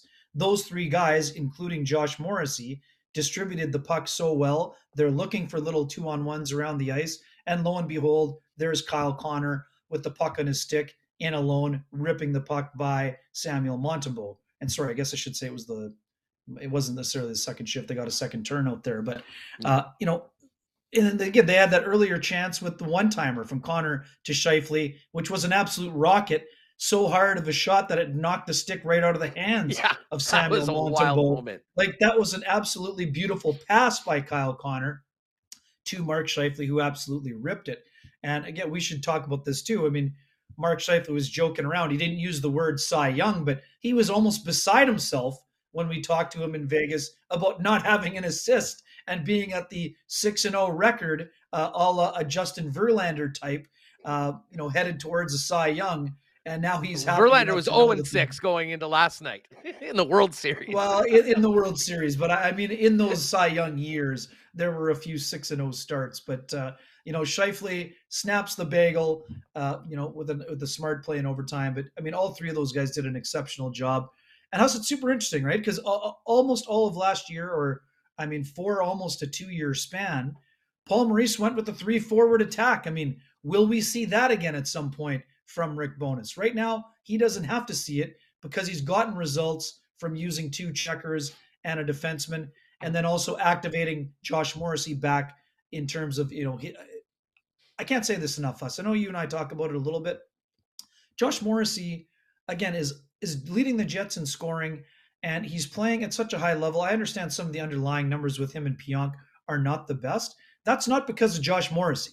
Josh Morrissey is playing at an extremely high level despite blocking a shot off of his foot early in the season. He's playing high-end minutes and doing just a fabulous job, both at even strength on the penalty kill. You know, could the power play improve? Of course, but I'm not just pinning that on Josh Morrissey. That unit as a whole needs more motion, and they need to shoot the puck more from more dangerous spots. Pierre-Luc Dubois' goal is a prime example of that. How often have we seen Pierre-Luc Dubois come off those boards with a shot? I almost can't remember it happening one time since he came to Winnipeg, because he's normally not on that side of the ice. But you saw some motion. Obviously, the Jets had a plan of going kind of mid-glove on Montembeault. It's the exact place Kyle Connor scored his overtime winner as well. So anyways, that's, sorry for the aside with Josh Morrissey. I just think that it's something that's kind of flown under the radar with the Jets this year. And not just because he's leading the team in scoring. I just think he's moving the puck so efficiently, getting up the ice. He's very active. If you watch his footwork, his ability to walk the line and do some of those things at a time where, you know, the defense corps as a whole has been under siege at times. I don't think we've been talking about that enough, but, you know, stick tap as well there to Josh Morrissey for his ability to have a big impact on hockey games so far through the first 10. One guy that really stepped up and was everywhere last night was Pierre-Luc Dubois. And listen, he wasn't very good, but he had a lot of company on that road trip. I mean, what did you think of his game? And, you know, how do they, I mean, what is the key to basically get that Dubois more consistently? Because he was a problem all night long for the Montreal Canadiens. Yeah, was he ever us? It's interesting. I mean, obviously we know it's a bit of a circus when the Canadiens media rolls through town. There were a couple of the reporters, Guillaume and one of the other guys from the French media corps, were in Arizona and spoke with Dubois a little bit after he set up Blake Wheeler for the overtime winner. But, you know, Dubois did a full scrum. You know, it was probably 10 to 12 minutes in French yesterday morning on Thursday with the Canadiens in town. Then he did another, 6 minutes with the local fellas and gals in Winnipeg as well prior to the game. And the thing that stood out for me, Huss, was that we saw the Dubois that we saw last year on so many occasions at the podium, showing accountability, flat out saying, you know, he hated the way the team played in Vegas, but felt it was one of the worst games of his career. So for me, as soon as I heard Dubois say that, I had a pretty good feeling that he was going to be a force. And I get it. I mean, social media blowing up saying, oh, well, Dubois just wants to impress his future team and impress his future general manager. I mean, give me a break. That's just not the way that it works. I mean, is it a byproduct? Well, give him a wake up, Ken. Give him a wake up. That's a full wake up on that one. All that Pierre-Luc Dubois cares about right now is playing better. He said it himself. I played one of the worst games of my career. He does not want to be that player. He wants to help the team that he's currently playing with, and all the other stuff will take care of itself down the road. That is the blue. We talked so much this week, Huss, about blueprints. That is the Pierre-Luc Dubois blueprint. An absolute force around the ice, winning individual battles, drawing penalties, getting to dangerous areas, creating room for Blake Wheeler and Cole Perfetti, and then ripping home a shot and a second shot that gets banged home by Blake Wheeler and survives the coach's challenge. That's the Pierre-Luc Dubois we saw a lot last year. And Rick Bowness needs to see that version of Dubois a lot more during this next 72-game stretch. When he plays at that level with that level of engagement, that is when the Jets have one of the most dynamic 1-2 punches down the middle, and we'll include the 3 and 4 this year as well because of the job that Gustafson's doing on the fourth line. And Adam Lowry's going a long way to quiet a lot of those critics who say all Adam Lowry is a fourth line player who doesn't produce. That gets another wake up from me, because Adam Lowry is playing in the first half like Adam Lowry played in the second half of last year after the tough offensive start. He's not only checking against the other team's best on a lot of nights, he's producing at basically just over a 0.5 per game pace. Can he keep that up? Nobody knows. It's unlikely based on his history, but Adam Lowry is contributing offensively on the penalty kill at even strength. And, you know, that's something the Jets needed more of. And I'm not here to say the Jets didn't need more from that line, but they're getting more, and they were getting more from Morgan Barron until he went under the knife for wrist surgery. I felt that Morgan Barron was playing his best hockey as a member of the Jets before. Now he's going to be out for 4 or 5 weeks. But Adam Lowry talked about it going into the year, needing to contribute more offense, and he's been able to do that in the early stage of the season here. Well, let me say this about Lowry as well. And like, I still don't know who the energy guy is on this team. I mean, sometimes, and Rick Bowness said, I mean, he was surprised at the lack of passion and energy there. And that's not something you want to have associated with your team. But when the Jets were looking as bad as they've looked in a long, long time against the LA Kings and against the Vegas Golden Knights, who is the guy stepping up, making big, big plays? Gustafsson was a huge part of that shorthanded goal against the Kings. And then right out of the gate, probably after getting reamed out by Arneal in Vegas, there is him scoring a big goal that ended up at least getting them to overtime in the game. So I'm with you. I mean, I think Adam Lowry's on pace for a career year. You're exactly right. He was far more effective and far more productive in the second half of last season. Coincidentally, he wasn't carrying Christian Vesalainen around like a grand piano on his back like he was for the first 50 games of the season. But I digress. Fair point. Fair point by you. Well, and you know what? It's kind of funny because this is a segue into something I wanted to talk to you about. I mean, the Jets, you know, and some people here in the chat, some people on social media, you know, say the Jets are consistently screwing up and not giving opportunity to their young players. And I will quote Cole Perfetti, Logan Stanley, certainly now Dylan Samberg, and Vesalainen last year, a perfect example of some young players that they were counting and they got in there. It hasn't been the case for Ville Heinola, and we know exactly why that is, because there's a big logjam. He was waivers exempt, but to me, it was just a matter of time before we heard something on that situation. And yesterday, Jacob Stoller had that report in the Hockey News with some quotes from Allain Roy over Ville's spot within this organization right now. What did you make of the comments from Allain Roy, and where do you think things are at? Is this problematic for the organization, or is this just part of professional hockey? And you know, we'll see how it plays out. Where are you at on that, Ken? Yeah, I don't think it's a humongous concern. I mean, I certainly understand where Allain is coming from. Allain is a guy who is not a media hungry type of person. He doesn't speak out every single time one of his clients has a beef about ice time. If you look at the history, again, the next time an agent says, you know what, my client should play less, will be the first time. But it's not a surprise that he's spoken out because of the situation. To me, this sort of, I'm not saying it's reaching a boiling point, but I think this is twofold. Obviously, Elliot Friedman, my colleague at Sportsnet and Hockey Night, has reported the Jets are getting calls on their defensemen. So if an agent for one of those defensemen whose situation would be improved by the Jets moving one of those defensemen in the logjam, it's not. Let's follow the bouncing ball here, I mean, it would be beneficial for Ville Heinola if one of those defensemen in the logjam is moved on. So I don't think the timing is all that surprising. It's not a surprise either that the player is probably not thrilled about his situation, nor the agent being happy with the situation. But again, I think this is something that is going to be resolved. And I think I'm consistent in my messaging. I think it will be resolved by Ville Heinola becoming a member of the Winnipeg Jets, because he's going to force himself onto the Jets with his play with the Manitoba Moose. I think the defense corps as a whole could use, some of the qualities that Ville Heinola, currently has in his game. He's obviously working on some of the other parts of his game. And right now he is benefiting from playing in all situations. He's playing on the penalty kill. I mean, you had Daniel on just now. He's playing high-end minutes on a very good team. And I think that's only going to help him bolster his cause to become an NHL regular. And as I said, at the end of training camp, the next time Ville Heinola is called up will be the last time he has anything to do with the Manitoba Moose or the American Hockey League. That's my honest opinion.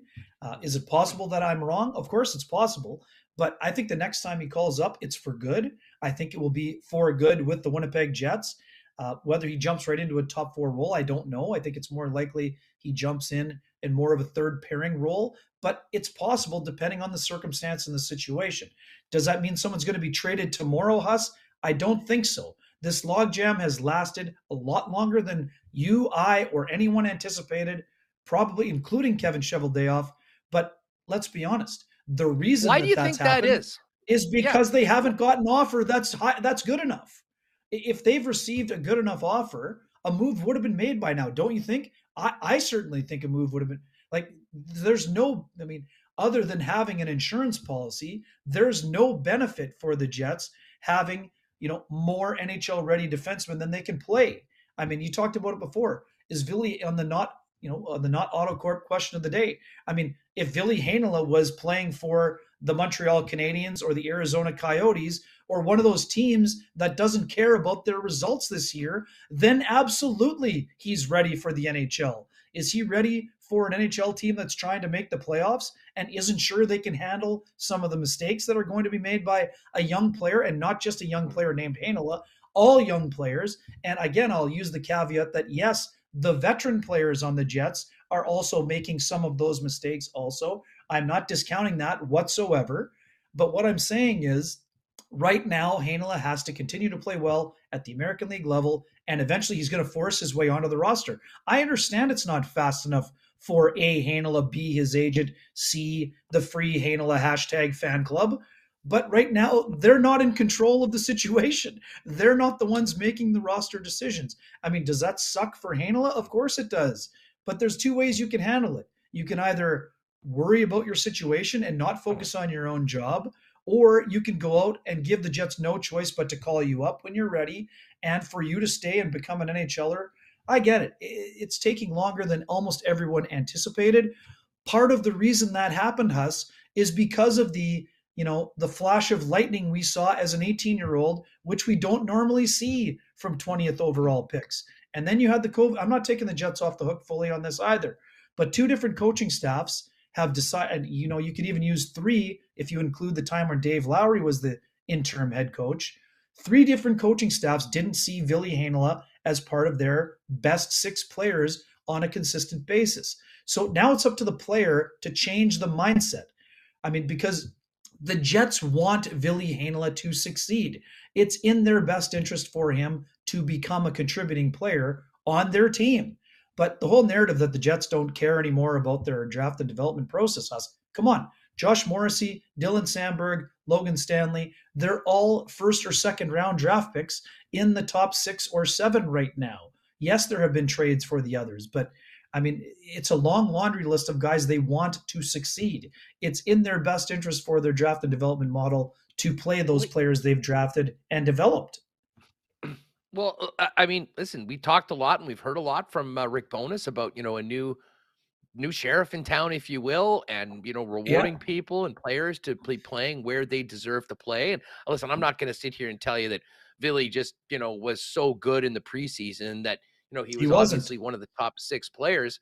But I guess is this basically a coaching decision right now, or is this organizational?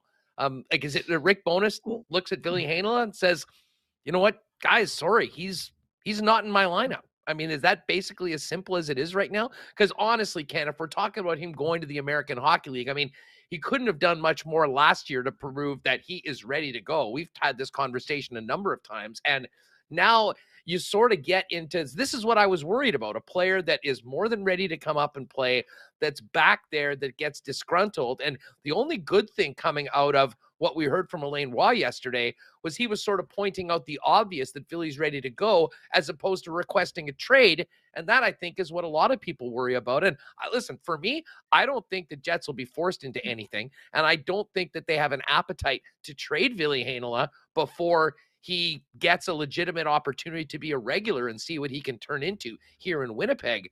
But the longer this goes, you do run the risk of having a very disgruntled player. And the next time we hear from Allain Roy, it might not be as couched as what he had to say yesterday to Jacob Stoller. Yeah, I mean, that's all fair. But, I mean, let's look at the history. When's the last time the Jets traded a 21-year-old player? I mean, maybe it was Patrick Laine, but that's a second overall pick, yeah, not a 20th overall pick. If you can trade Laine, you can trade anybody. I mean, that is exactly. All I'm saying is the Jets haven't been forced by anyone in their early 20s to make a move. I mean, that's just not the way that they operate. And we know there's a laundry list of people that eventually got moved, whether that was Jacob Trouba or Jack Roslovic or whatever else the case may be. I mean, again, is to your original question. I mean, let's go back to when I asked Rick Bowness about Ville Heinola the first time. His answer was, we have to figure out if we can win with him. And based on what we saw in the preseason or what Rick saw, he was the one in charge of the roster. If he had said to Kevin Cheveldayoff, I need Heinola in the lineup, he outplayed every other player in the competition, then Ville Heinola would be in the lineup. I mean, of course, him being waivers exempt can factor into the early season roster decisions. That's not just common with the Jets. That's common everywhere across the NHL, depending on the circumstance. But again, the Jets defense corps as a whole could play better. They need to play better. Some guys have had slow starts. And once the Jets get to the point of understanding or recognizing or believing that Heinola can be better than some of those guys, then they'll make a move. I mean, otherwise, you're right. Now you run the risk of having a first round pick who is now not playing at the level you want him to be at. Hey, Huss, we've said this before. Ville Heinola has for sure top four defense pairing potential. He might be able to help the power play. At some point, he certainly will be able to. And he has the ability to potentially be a top pairing type of guy, depending on his defense partner.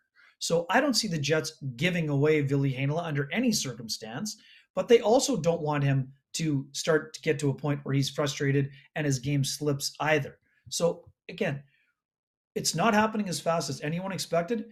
Am I curious to see? Ville Heinola needs reps at the NHL level, us, in order to iron out some of the deficiencies in his game, but also to show off his strengths. So once he gets, that's the one part where Allain is 100% right. He needs a long run of games to figure out if he's ready to play that at that level. And when that opportunity is going to come, I have no idea, but I still believe it's going to come with the Winnipeg Jets, and it's going to come before next season.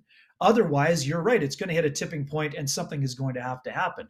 I don't see the tipping point happening 10 games into the season or 20 games into the season, but I do think that Ville Heinola will find his way onto the Jets roster before the end of the season, whether that's before the midway point of the season, that the crystal ball is still a bit cloudy on, but I still see there being a possibility for him to make that kind of an impact.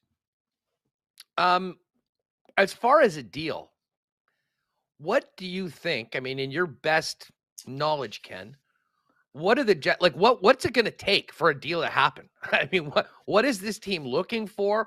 What gets Kevin Cheveldayoff to finally say, okay, you know what? Now's the time. We've been in this situation. This is going to help us in a number of ways. How do they get to that point? Yeah, it's a great question, Huss. If I had the answer, I would have written it by now or said it publicly. I have no idea, but what I do know is the fact that the Jets are missing Nikolai Ehlers. They've missed him for the last 8 games, and now they're going to be without Morgan Barron for 4 to 5 weeks. Huss, we talked about it going into the season. The Jets were looking to upgrade the forward group. Now, yes, it's turned out that with Sam Gagne and Saku Menelainen and waiver pickup Axel Jonsson-Fjällby, that those guys have been able to step up and make an impact. Now, based on what Rick Bowness said this morning, I wasn't there, but he said he expects a lineup change. Does that mean Jansen Harkins? I mean, again, let's follow the bouncing ball, Huss. And you and I talked about this in the morning yesterday. So Jansen Harkins has been changed to a regular recall. So does that mean he'll automatically be put in the lineup? No, it doesn't. But let's follow the bouncing ball. I think it stands to reason that with Barron out and with, I don't think the fourth line was as effective yesterday. And that, again, that's not blaming Dominic Toninato, but we know that Jansen Harkins had a great start with the Manitoba Moose, as Daniel probably also mentioned. But I expect to see Jansen Harkins against Chicago. You know, does it mean that the upgrade can come internally from a guy that they've known previously? Of course it's possible, but if they're going to move one of those defensemen, either of the prospect variety or of the veteran variety, I would expect the Jets to be looking for a middle six forward. I mean, they've been looking for one since the summer. So that would be something that probably would catch the attention of Kevin Cheveldayoff. But if he's been offered something, again, some folks want to talk about Jesse Puljujärvi. I mean, if the Oilers had been offering him, I think the deal would have been made already. So it hasn't been made because I don't think the Oilers are looking all that hard to move. I know his name has been out there, but they're not giving him away either. Like, this is a, top four pick. So, but again, that's the kind of player the Jets are probably looking for in terms of trying to upgrade that forward group. All right, Kenny, quickly looking ahead to tomorrow, you mentioned potentially Harkins coming into the lineup. Just give us your thoughts on the Hawks so far. It's sort of a surprising start, and what may be different for the Winnipeg Jets tomorrow as far as the lineup goes. Yeah, I mean, it's like I said, also, Rick, the other part that Rick Bowness mentioned earlier in the week is that Kyle Capobianco is a guy that he wants to get a look at. I actually thought Dylan Samberg was quite solid again, so I don't see a Capobianco for Samberg's substitution in the lineup either, but Capobianco obviously would be a possibility of moving in. But I mean, we'll see what happens. I mean, I don't, and again, we don't know. I mean, Dubois, I think, was probably maintenance, and Appleton obviously hadn't skated since the Vegas game before he went right into the lineup yesterday after missing practice this week. But I would expect that Harkins is a possibility. Capobianco would be a maybe, but I wouldn't think that it's necessarily all that likely, but Rick Bowness has said he wants to use him. In terms of the Hawks, they play hard. I mean, they would fall directly under the same category that Pierre-Luc Dubois mentioned the Montreal Canadiens being in. They play freely because there are no expectations attached to their team. Luke Richardson kind of instilling that same kind of positive vibe that we saw yesterday from the Montreal Canadiens with Marty St. Louis and former Manitoba Moose legend, Alexander Burrows. So, I mean, they're going to play hard. I mean, we talked a whole lot about what the Jets, schedule was like, Huss, in the first 9 games. Well, this month of November offers an opportunity for the Jets to play, I think, 5 teams that were, considered to be in the lower third or maybe even the bottom 5. So we're going to find out a lot more about the Winnipeg Jets here during this next little stretch of hockey here. But again, there's no free points on the bingo card if your team is not ready to play. And what do we know about the Jets, Huss? They're trying to string together consistent efforts. The last time they kind of had a blueprint game, they had 3 games where they were nowhere near the blueprint before the game against Montreal. So consistency is at the top of the list of priorities for Rick Bowness and his crew.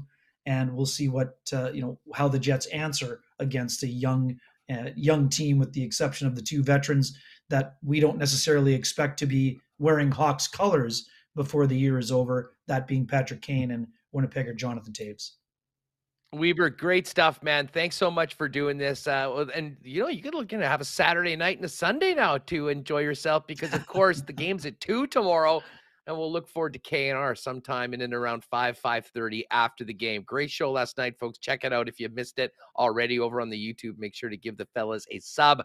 Wiebe, have a great weekend. Thanks for doing this.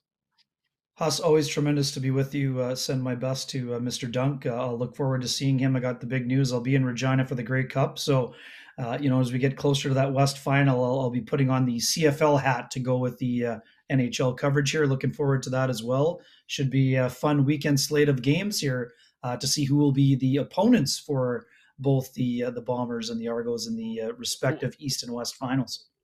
Well, I'm glad to know that you're going to be at the Grey Cup. I may need to just get live on FaceTime from Qatar, and you can show me the game. Or hopefully that all works out. Anyways, have a good one, man. We'll see you at the rink. Yeah, take care, House. Thanks for having me, and have a tremendous weekend here. Good stuff. There's Ken Wiebe, Kenny and Rennie post game for Winnipeg Jets, and of course you can read all of Ken's work at sportsnet.ca. All right, Dunk's going to join us. We got to get ready for the CFL playoff game. See who's going to be coming to Toronto and Winnipeg for the big finals the following weekend. Of course, get your tickets right now. Let's fill that place and see if the Bombers can make it 3 in a row. And if you're going to the game, make sure you get there early for the Princess Auto tailgate party, the place to be before the game. Incredible atmosphere all year long, and I imagine it is going to be popping before kickoff at IG Field on November 13th. Of course, Princess Auto, proud sponsors of the Bombers and Winnipeg Sports Talk, and the place where you'll find the best deals on the most unique assortment of tools and equipment around. Everything you need to complete the projects on your list or start something new is at Princess Auto. 2 Winnipeg locations, Panet Road, Portage Avenue West, and you can always shop online 24/7, 365 at princessauto.com. Well, perfect time to plug our good friends at Culligan after the most hydrated man in the business just joined us.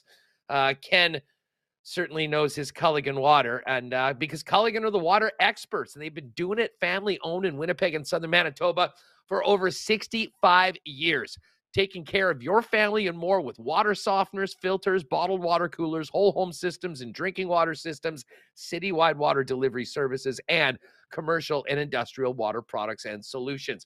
Pop on down and see the experts at Culligan, 1200 Sargent Avenue. You can give them a call at 694-5180. And of course, you can check out all their products and services for you, your home, cottage, or business online at drinkculligan.com. Well, the weekend is here, gang. Might be a great time for a CC, Canada's favorite Canadian whiskey, Canadian club, or as the cowboy in chat, who I bumped into earlier this week, said, "You've turned me on to the great taste of the Canadian club and ginger."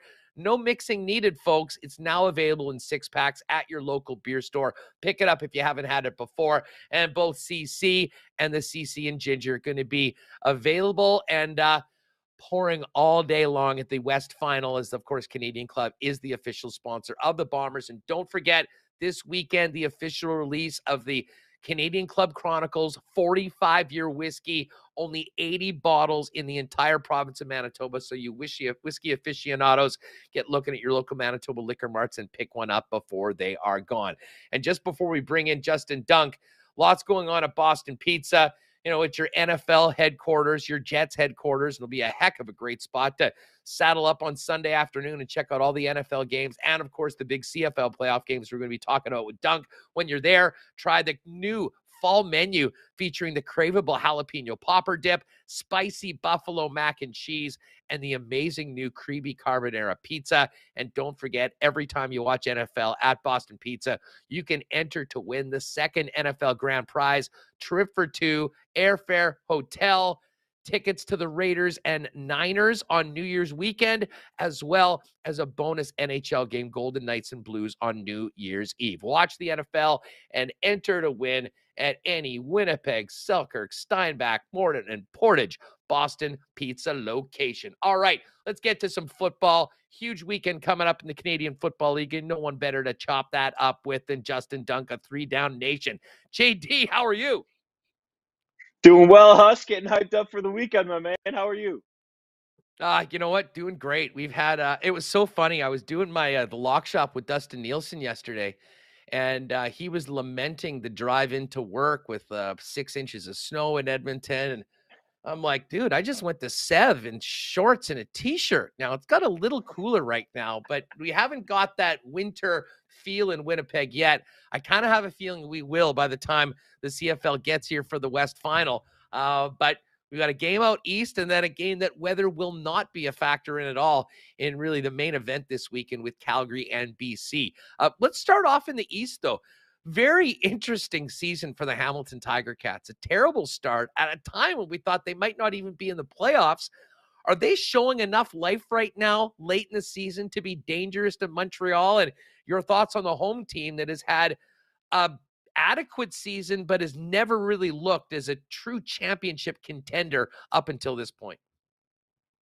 Agreed. The Alouettes are solid but unspectacular, and the Tiger Cats, I think, are playing their best football at the proper time of year to potentially make another Grey Cup run. And you think about it, Tiger Cats have ousted the Alouettes 7 straight times in the playoffs, which is kind of unbelievable to think about. But I really like the way that Hamilton is playing, specifically running the football with Wes Hills leading the way there when he's healthy. And then defensively, they've really gotten after it. Malik Carney has come on for this team, 7 sacks on the season. Julian Hauser, I think, is underrated. And Micah Johnson has 7 sacks as well. The 777s there, all of those guys have 7 sacks to create a consistent pass rush. Simone Lawrence is back healthy. Tunde Adeleke, I think, is a versatile piece in the back end as a Canadian. He usually lines up at free safety, but he allows this defense to be multiple. And I really like the Tiger Cats in this game. For Montreal, Trevor Harris, I think, is the better quarterback in the game, and that could help out the Alouettes. But William Stanbek hasn't been as good as we've seen him in the past since he came back from injury. Geno Lewis has had a spectacular season, but I think Hamilton's defense can do enough and create a pass rush to slow down that offense. And on offense, I think the Ticats can score enough points. So I actually like Hamilton to win. You know, Dane Evans is such an interesting, really the quarterbacks coming out of Hamilton in these last 2 years, both Evans and Masoli, are fascinating studies. And that, you know, I didn't mind the start that Ottawa had. I thought they had very winnable games early on, including against the Bombers that they sort of fumbled away. And then, of course, Masoli was out for the year. Fumbling away was exactly what Dane Evans did for the first half of the season for the most part. I mean, their ball control and ball management was atrocious, and that was a huge reason why they had that terrible start. For Dane Evans, what's on the line here right now, and how far has he come since all of those turnovers, both throwing and especially fumbling, cost them games earlier in the season? He's come a long way because Evans has at least stopped, for the most part, turning the football over, especially at critical times, which cost the Tiger Cats a couple of wins early in the season and would have put them in the playoffs much earlier than they actually needed to in their schedule. But I think Dane Evans is really playing for his future here. He is under contract next year with the Hamilton Tiger Cats for over $400,000 in hard money. But we know football contracts can be very quickly. So I think Evans needs to show that he can come through in the clutch. He's been decent down the stretch here, but really the Tiger Cats have relied on that running game with Hills and Sean Thomas Erlington. And we've seen Don Jackson get back in the lineup a little bit as well. And that stingy Steeltown defense that we're used to seeing, I would say led by Simone Lawrence and former Blue Bombers linebacker Jovan Santos Knox, has had a stellar season as well. So I think Evans has been able to play complementary football, much smarter football, not turning over the football. And that's going to be the recipe to win in Montreal. Really, that game against Winnipeg at Tim Hortons Field, where he threw for 5 touchdowns and over 300 yards and sliced and diced that Blue Bombers defense, stands out as an anomaly. We have not seen him back that up yet. That said, he could create some opportunities for himself, potentially in the Grey Cup, if the Ticats can get back there again, to maybe face those Blue Bombers or at least any of the other teams he's going to see, to show that that game was not one that we can chalk up to being outside of what he usually does. You know, I mean, I think most people agree, and I'm looking at the point spread right now. It opened at 3 for the home team. It's now 1.5, so there is some steam coming in on Hamilton.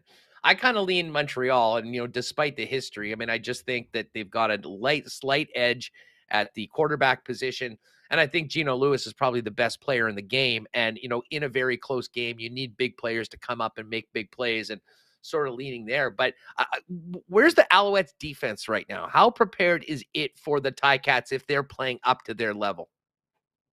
Yeah, the defense has been solid. Noel Thorpe has them playing physical football on that side of the ball. Marc-Antoine Dequoy has a handful of interceptions for the Alouettes this season, and they've been able to generate a pass rush, but I just don't like it as much as the Tiger Cats unit. And I think really the way this Tiger Cats offense has become more multiple as the season has gone along, by multiple I mean versatile and adapting to their personnel. I think there's some matchups to be taken advantage of here. And, you know, I'll challenge you a little bit on Geno Lewis being the best playmaker or player in the game, because I actually think it's Tim White. This guy has been white hot down the stretch. We saw what he did against Calgary at McMahon Stadium to really help out and I felt like lead that comeback. Now it wasn't Dane Evans. It was White making a couple spectacular catches to win that game. So they can find a way to get White loose.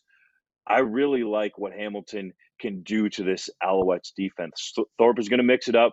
He's going to send some pressure, but I think Ticats have the playmakers to exploit it. Justin Dunk of Three Down Nation getting us ready for playoff weekend one in the Canadian Football League. We've talked about the East. Now let's get to the main event. I mean, I am so fired up to see this game. The Stamps and Lions, when they played this year, outside of the Bombers, have been, I mean, clearly the best games of the season. They've been tight. They've gone back and forth. BC has this home game on account of that third win against the Stampeders. But to me, this one is as close to a pick'em as we could possibly have. Where do you feel both of these teams are going into Sunday? And who gets the nod from you, JD, considering it's indoors, Nathan Rourke's back, but man, Calgary looks pretty tough to beat from top to bottom.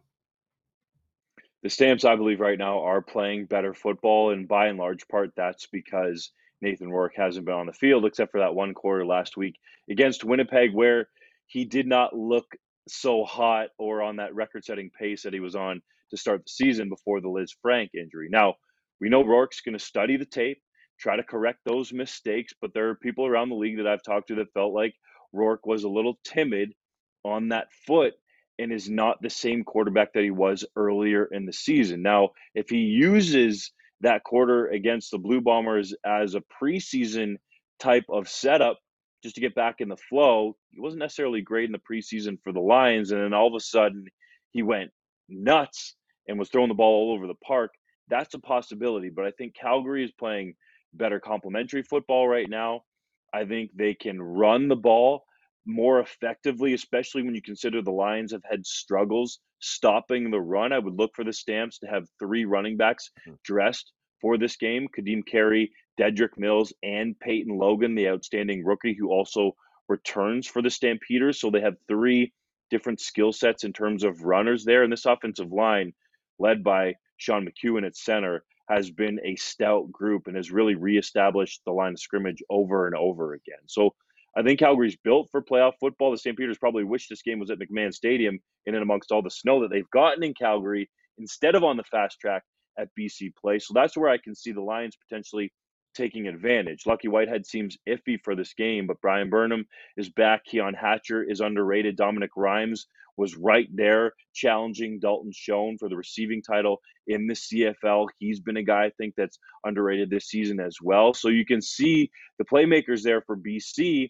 And the offensive line is the same as before Rourke got hurt to now when Rourke is back. So you can see ways where both of these teams can win, which is why it's such an intriguing matchup. What are you hearing about Rourke? I mean, we didn't see a ton of him. I mean, he wasn't the dynamic player that tore the league up and set it on fire in the first 10 games of the season.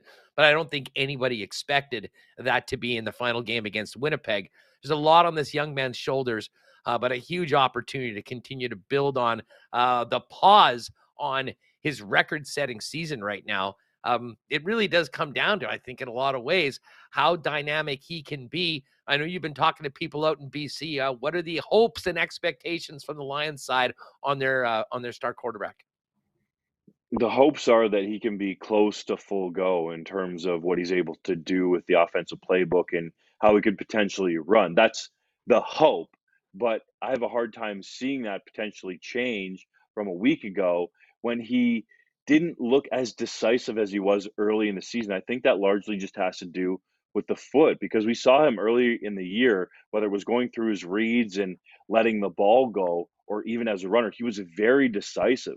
So I think that's the key difference to me. I think he can change that very quickly, and he will study the tape and try to be better in some of those situations where he didn't look so great in Winnipeg. But I think it would be hard for people to see him get all the way back to that level that he was playing at before the injury. So I think Rourke can still play well. It just might be in a little bit of a modified way. I just think overall, if you're the Canadian Football League, you're hoping that Rourke finds a way to crank it back up and gets the BC Lions at least into the Grey Cup, because that would be the best storyline by far. I know Blue Bombers fans don't want to hear it, but to have a Canadian QB leading a team to the Grey Cup after he comes back from a foot injury would be unbelievable.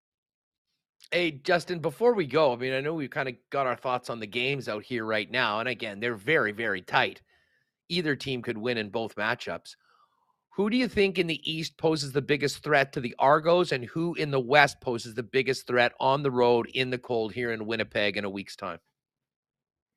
In the East, the biggest threat to the Argos has to be the Tiger Cats, just with the way that rivalry is.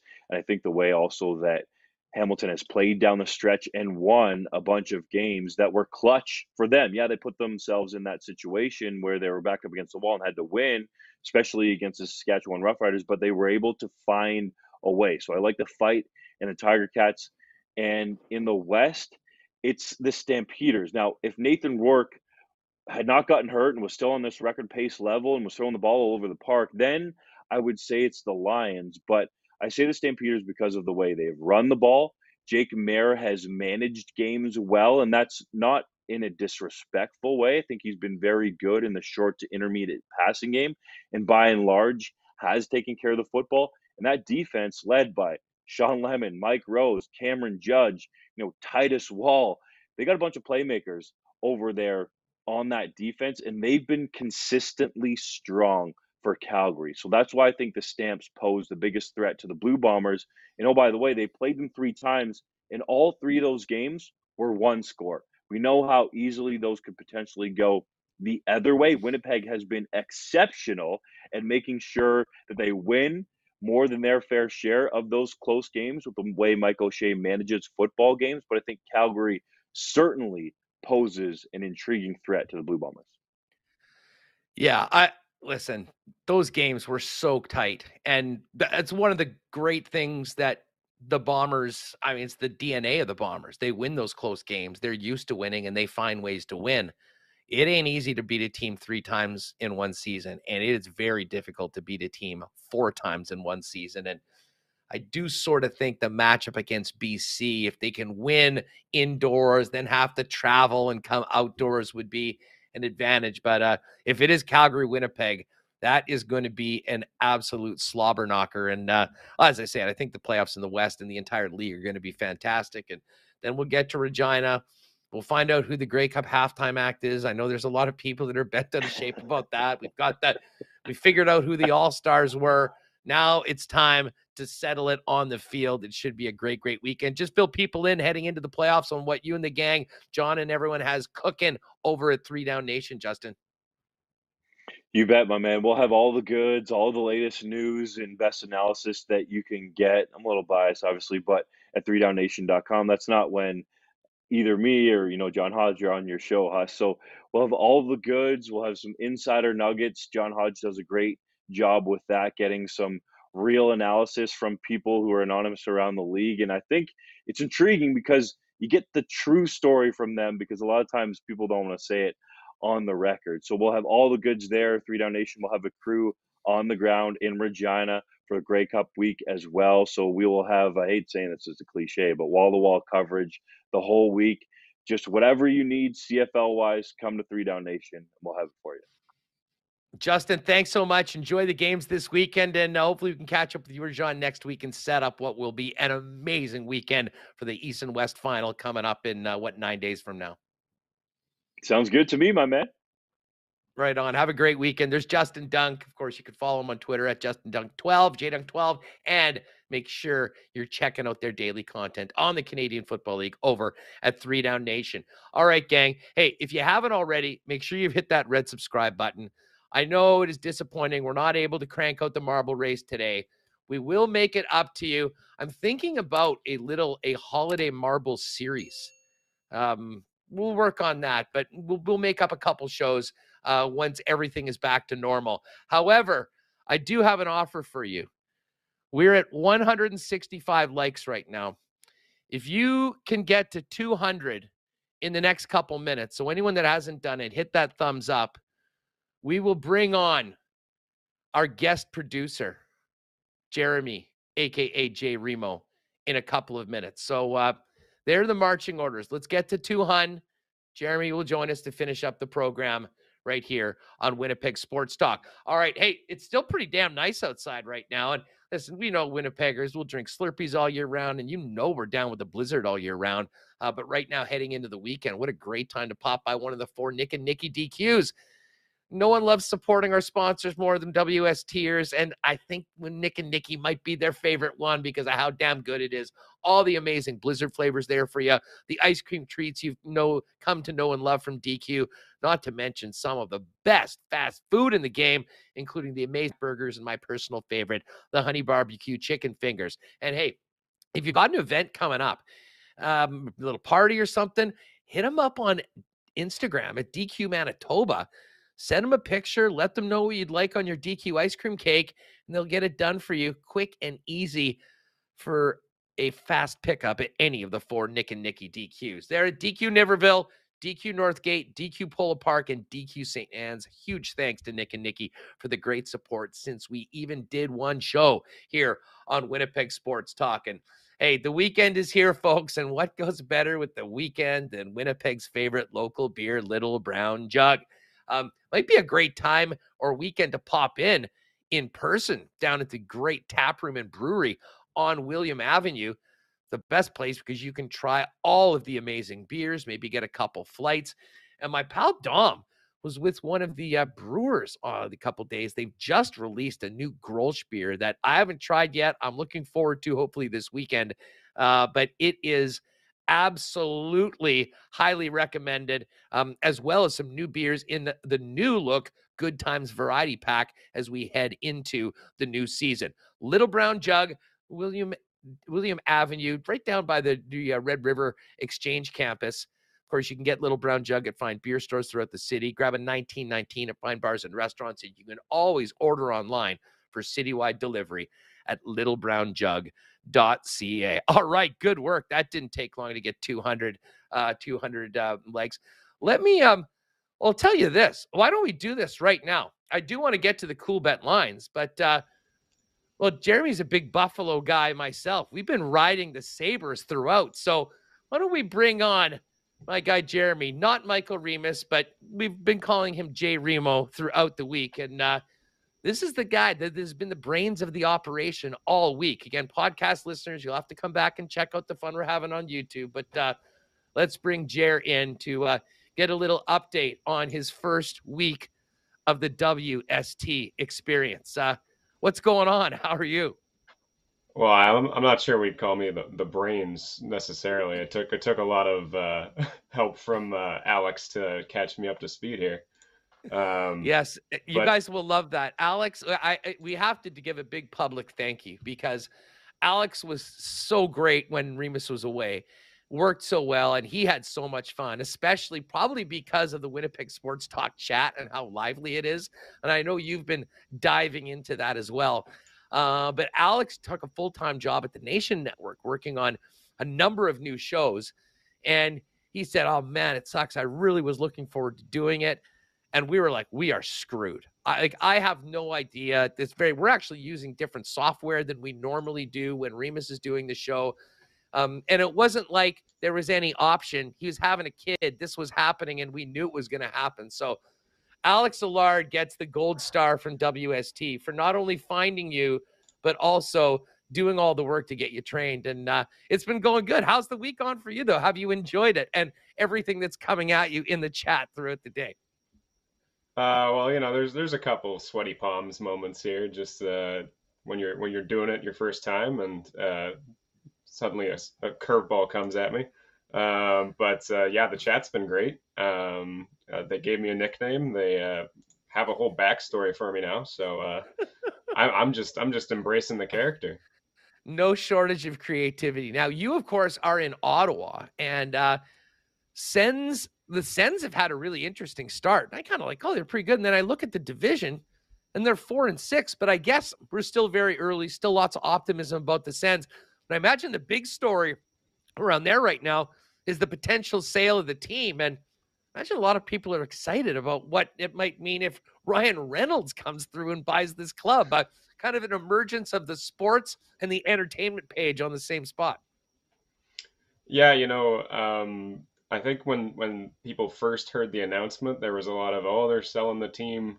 I think, like, I'm also a Montreal Canadiens fan, so it was a weird spot where, like, all of my other Montreal Canadiens fans were like, oh, they're going to Quebec. Let's go.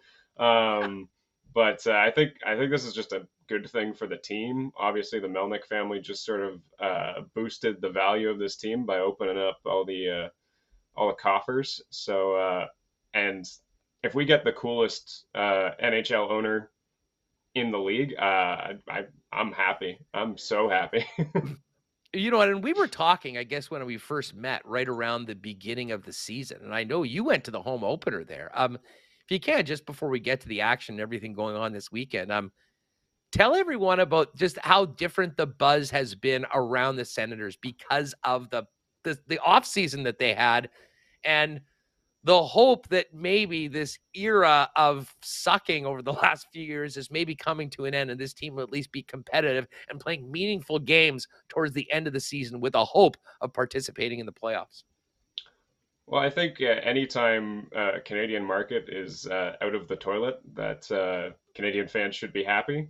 But just being in that arena, like I had been to games over the last couple of years, obviously not the COVID year, but it's always sort of like you look up past the 200s and it's like half empty. But this first game, like I have never seen that many people in the CTC. And, you know, I think that's a good sign going forward, especially if this new arena gets built, so that we'll actually be able to go to it without ruining our nights with the traffic and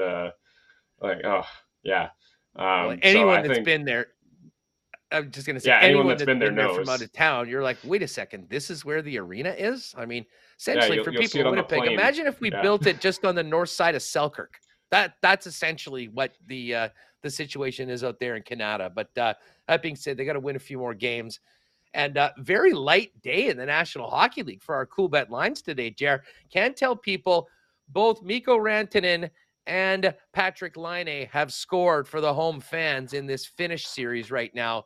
The Avalanche are up 3-2 after the second period. And only one game otherwise in the National Hockey League tonight.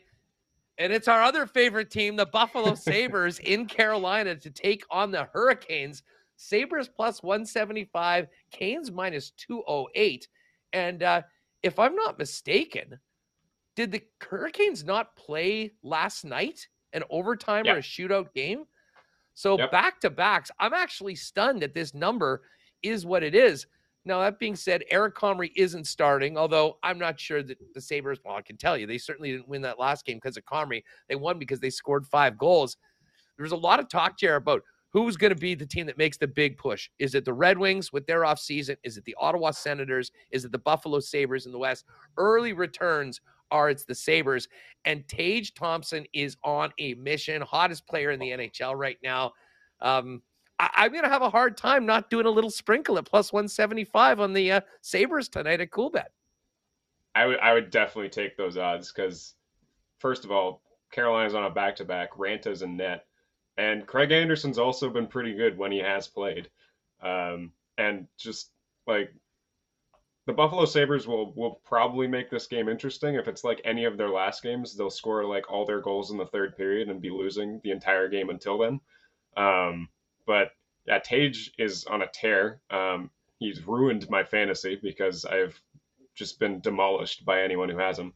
But I'm trying to claw back this week. And I really hope the Sabres do some work here because I think they're a lot to handle. And even defensively, they're not as bad as they have been in previous years. So I think that's a safe bet. I think they're a little undervalued in that in that. Well, they're definitely undervalued. I mean, anytime you're taking a team at just about 2-1, I mean, the odds aren't in your favor. However, the payout might be. So I got to do my Coolbet pick of the day. Make sure you're following at Coolbet Canada on the socials, and you get our daily pick. 3-0 last night in the lock shop on football. The Kyle Connor goal prop that I dropped at the end of the show, plus 132, came through. And by the way, Nielsen and I have just done the best bets episode for the NFL. I'm 20-12 against the spread so far this year. Touch wood, been going very well. And don't forget, we're giving away $1,000 for the new Lock Shop YouTube channel. So if you go to @LockShopBets, you'll see the pinned tweet. There's a link right there. Go over there, gang. Hit the subscribe button. Subscribe to the Lock Shop and retweet that tweet. And a couple of weeks when we get to 1,000 subscribers, we are going to raffle off $1,000 cold hard cash. Dusty's been flashing it on the shows so far this week and looking forward to get rid of that. Hey, we were talking about the Canadian Football League. Both of those games opened as 3-point favorites for the home team, Montreal and BC. Now it's 1.5, excuse me, 1.5 in both games. Alouettes -1.5, -110, money line of -133. Ticats +1.5. Money line +110, and the BC Lions and Calgary Stampeders similar, -1.5 for BC at -110, and the money line -125 for BC and Calgary plus money at +104. Full slate of NFL action is up for you at Coolbet as well. And don't forget tomorrow. Last week I gave out 2 parlays on the props and parlay show, both hit. Going to try and keep that going tomorrow, noon Winnipeg time. Subscribe to the Lock Shop YouTube channel. You can check that whenever you want. We'll be going live on our Dustin's Twitter account as well tomorrow with the final Lock Shop heading into the weekend. But don't forget about that $1,000 giveaway. Get on that right now and make sure you're one of the first 1,000 subscribers to the Lock Shop YouTube channel. And if you missed it earlier today, Remus joined me off the top, talk a little bit about his big week in the growing family. And I'm going to the World Cup, folks. Coolbet has graciously sending myself and Jake Boland-Moss. We'll be doing all sorts of content there on the Coolbet channels. We'll be doing Winnipeg Sports Talk from Qatar for 2 weeks. We'll be going to all the Canada games. So as excited as Remus was for the baby on Tuesday, I'm maybe more excited about what's coming up for us with Coolbet going forward. And again, if you haven't played a Coolbet before, use the promo code WST for a 100% bonus on your first deposit up to $200. Of a couple weeks before I leave. And it will be very bizarre to be watching the Grey Cup in the middle of the night in the Middle East, but I'm down for it because it's been since 1986 since Canada has been in the World Cup. And any regular viewers and listeners know how geeked I was watching all the qualifying games. And now it's happening. And what a great opportunity for Winnipeg Sports Talk to be a part of the biggest event in the world coming up in a few weeks. That is about going to do it for us. By the way, I was looking to see if we had a line on the Jets and Blackhawks right now. None of the lines are up for tomorrow, so you can check that a little bit later on. Don't forget, Jets, Hawks tomorrow, a 2 p.m. start down at Canada Life Center. Tonight, you got the Manitoba Moose taking on the Texas Stars. Great to have Dan Fink with us on the program a little bit later on, or earlier today on the program. Tomorrow, Jets at 2, Ice back at home tomorrow night at the Ice Cave at 7, and then the Moose once again at home at Canada Life Center on Sunday afternoon. No shortage of great hockey options for Winnipeg sports fans coming into this weekend. Once again, thanks to Remo. Congratulations again to him. He'll be out away next week, and then we'll be back the following week. Daniel Fink, voice of the Moose, the always entertaining Kenny Wiebe of sportsnet.ca. Follow him on Twitter at Wiebe's World, and Justin Dunk of 3 Down Nation. A massive thank you to all the sponsors that make this show happen each and every day. And of course, a big thanks to Jeremy, who's done such a great job this week and will be back with us next week. What's going on for the weekend, Jerry? Any big plans? You'll be able to sling and drink somewhere in the capital area? No, I'm actually taking this weekend off. There's a friend visiting from down the States. I don't know why they chose Ottawa, but I gotta try to do something for them. So maybe be out at some bars enjoying some hockey. Really Beautiful. Hoping that Comrie keeps my streak alive. Yeah, well, Tonight it's got to be Craig Anderson for us. I got to go bang out that Coolbet pick right afterwards. That'll usually drop at about 4 or 5 o'clock on the Coolbet social channels, and it's all there. Well, listen, we'll talk to you over the course of the weekend and look forward to having you back on the program next week. Monday should be a packed show. We just mentioned all the hockey going on. We'll probably have a World Series champion by then, full slate of NFL games. We are going to be packed on Monday's show, so don't you miss it. Thanks for being with us, everyone. Again, apologies on no marbles. Marbles will be back, and again, we maybe will have our makeup series, and it'll be great for the regulars because we'll bang out a couple on some other days, maybe do some standings. I'm working on it, but no marbles today. We apologize, but it will be back very, very soon. Thanks to the sponsors. Thanks to you for making us a part of your day. Make sure you're subscribed to the YouTube channel. Subscribe to the Lock Shop as well. And tell a friend about Winnipeg Sports Talk. We'll see you maybe this weekend if I bump into you to the hockey game. If not, you will see me back here, 1 o'clock p.m. Monday when we get going for another week of Winnipeg Sports Talk. Have a great one, everyone, and thanks for being with us. Oh, my God. Oh! Shut it down. Let's go home. Thanks for tuning in to Winnipeg Sports Talk Daily. Make sure to subscribe on YouTube and your favorite podcast feed at winnipegsportstalk.com.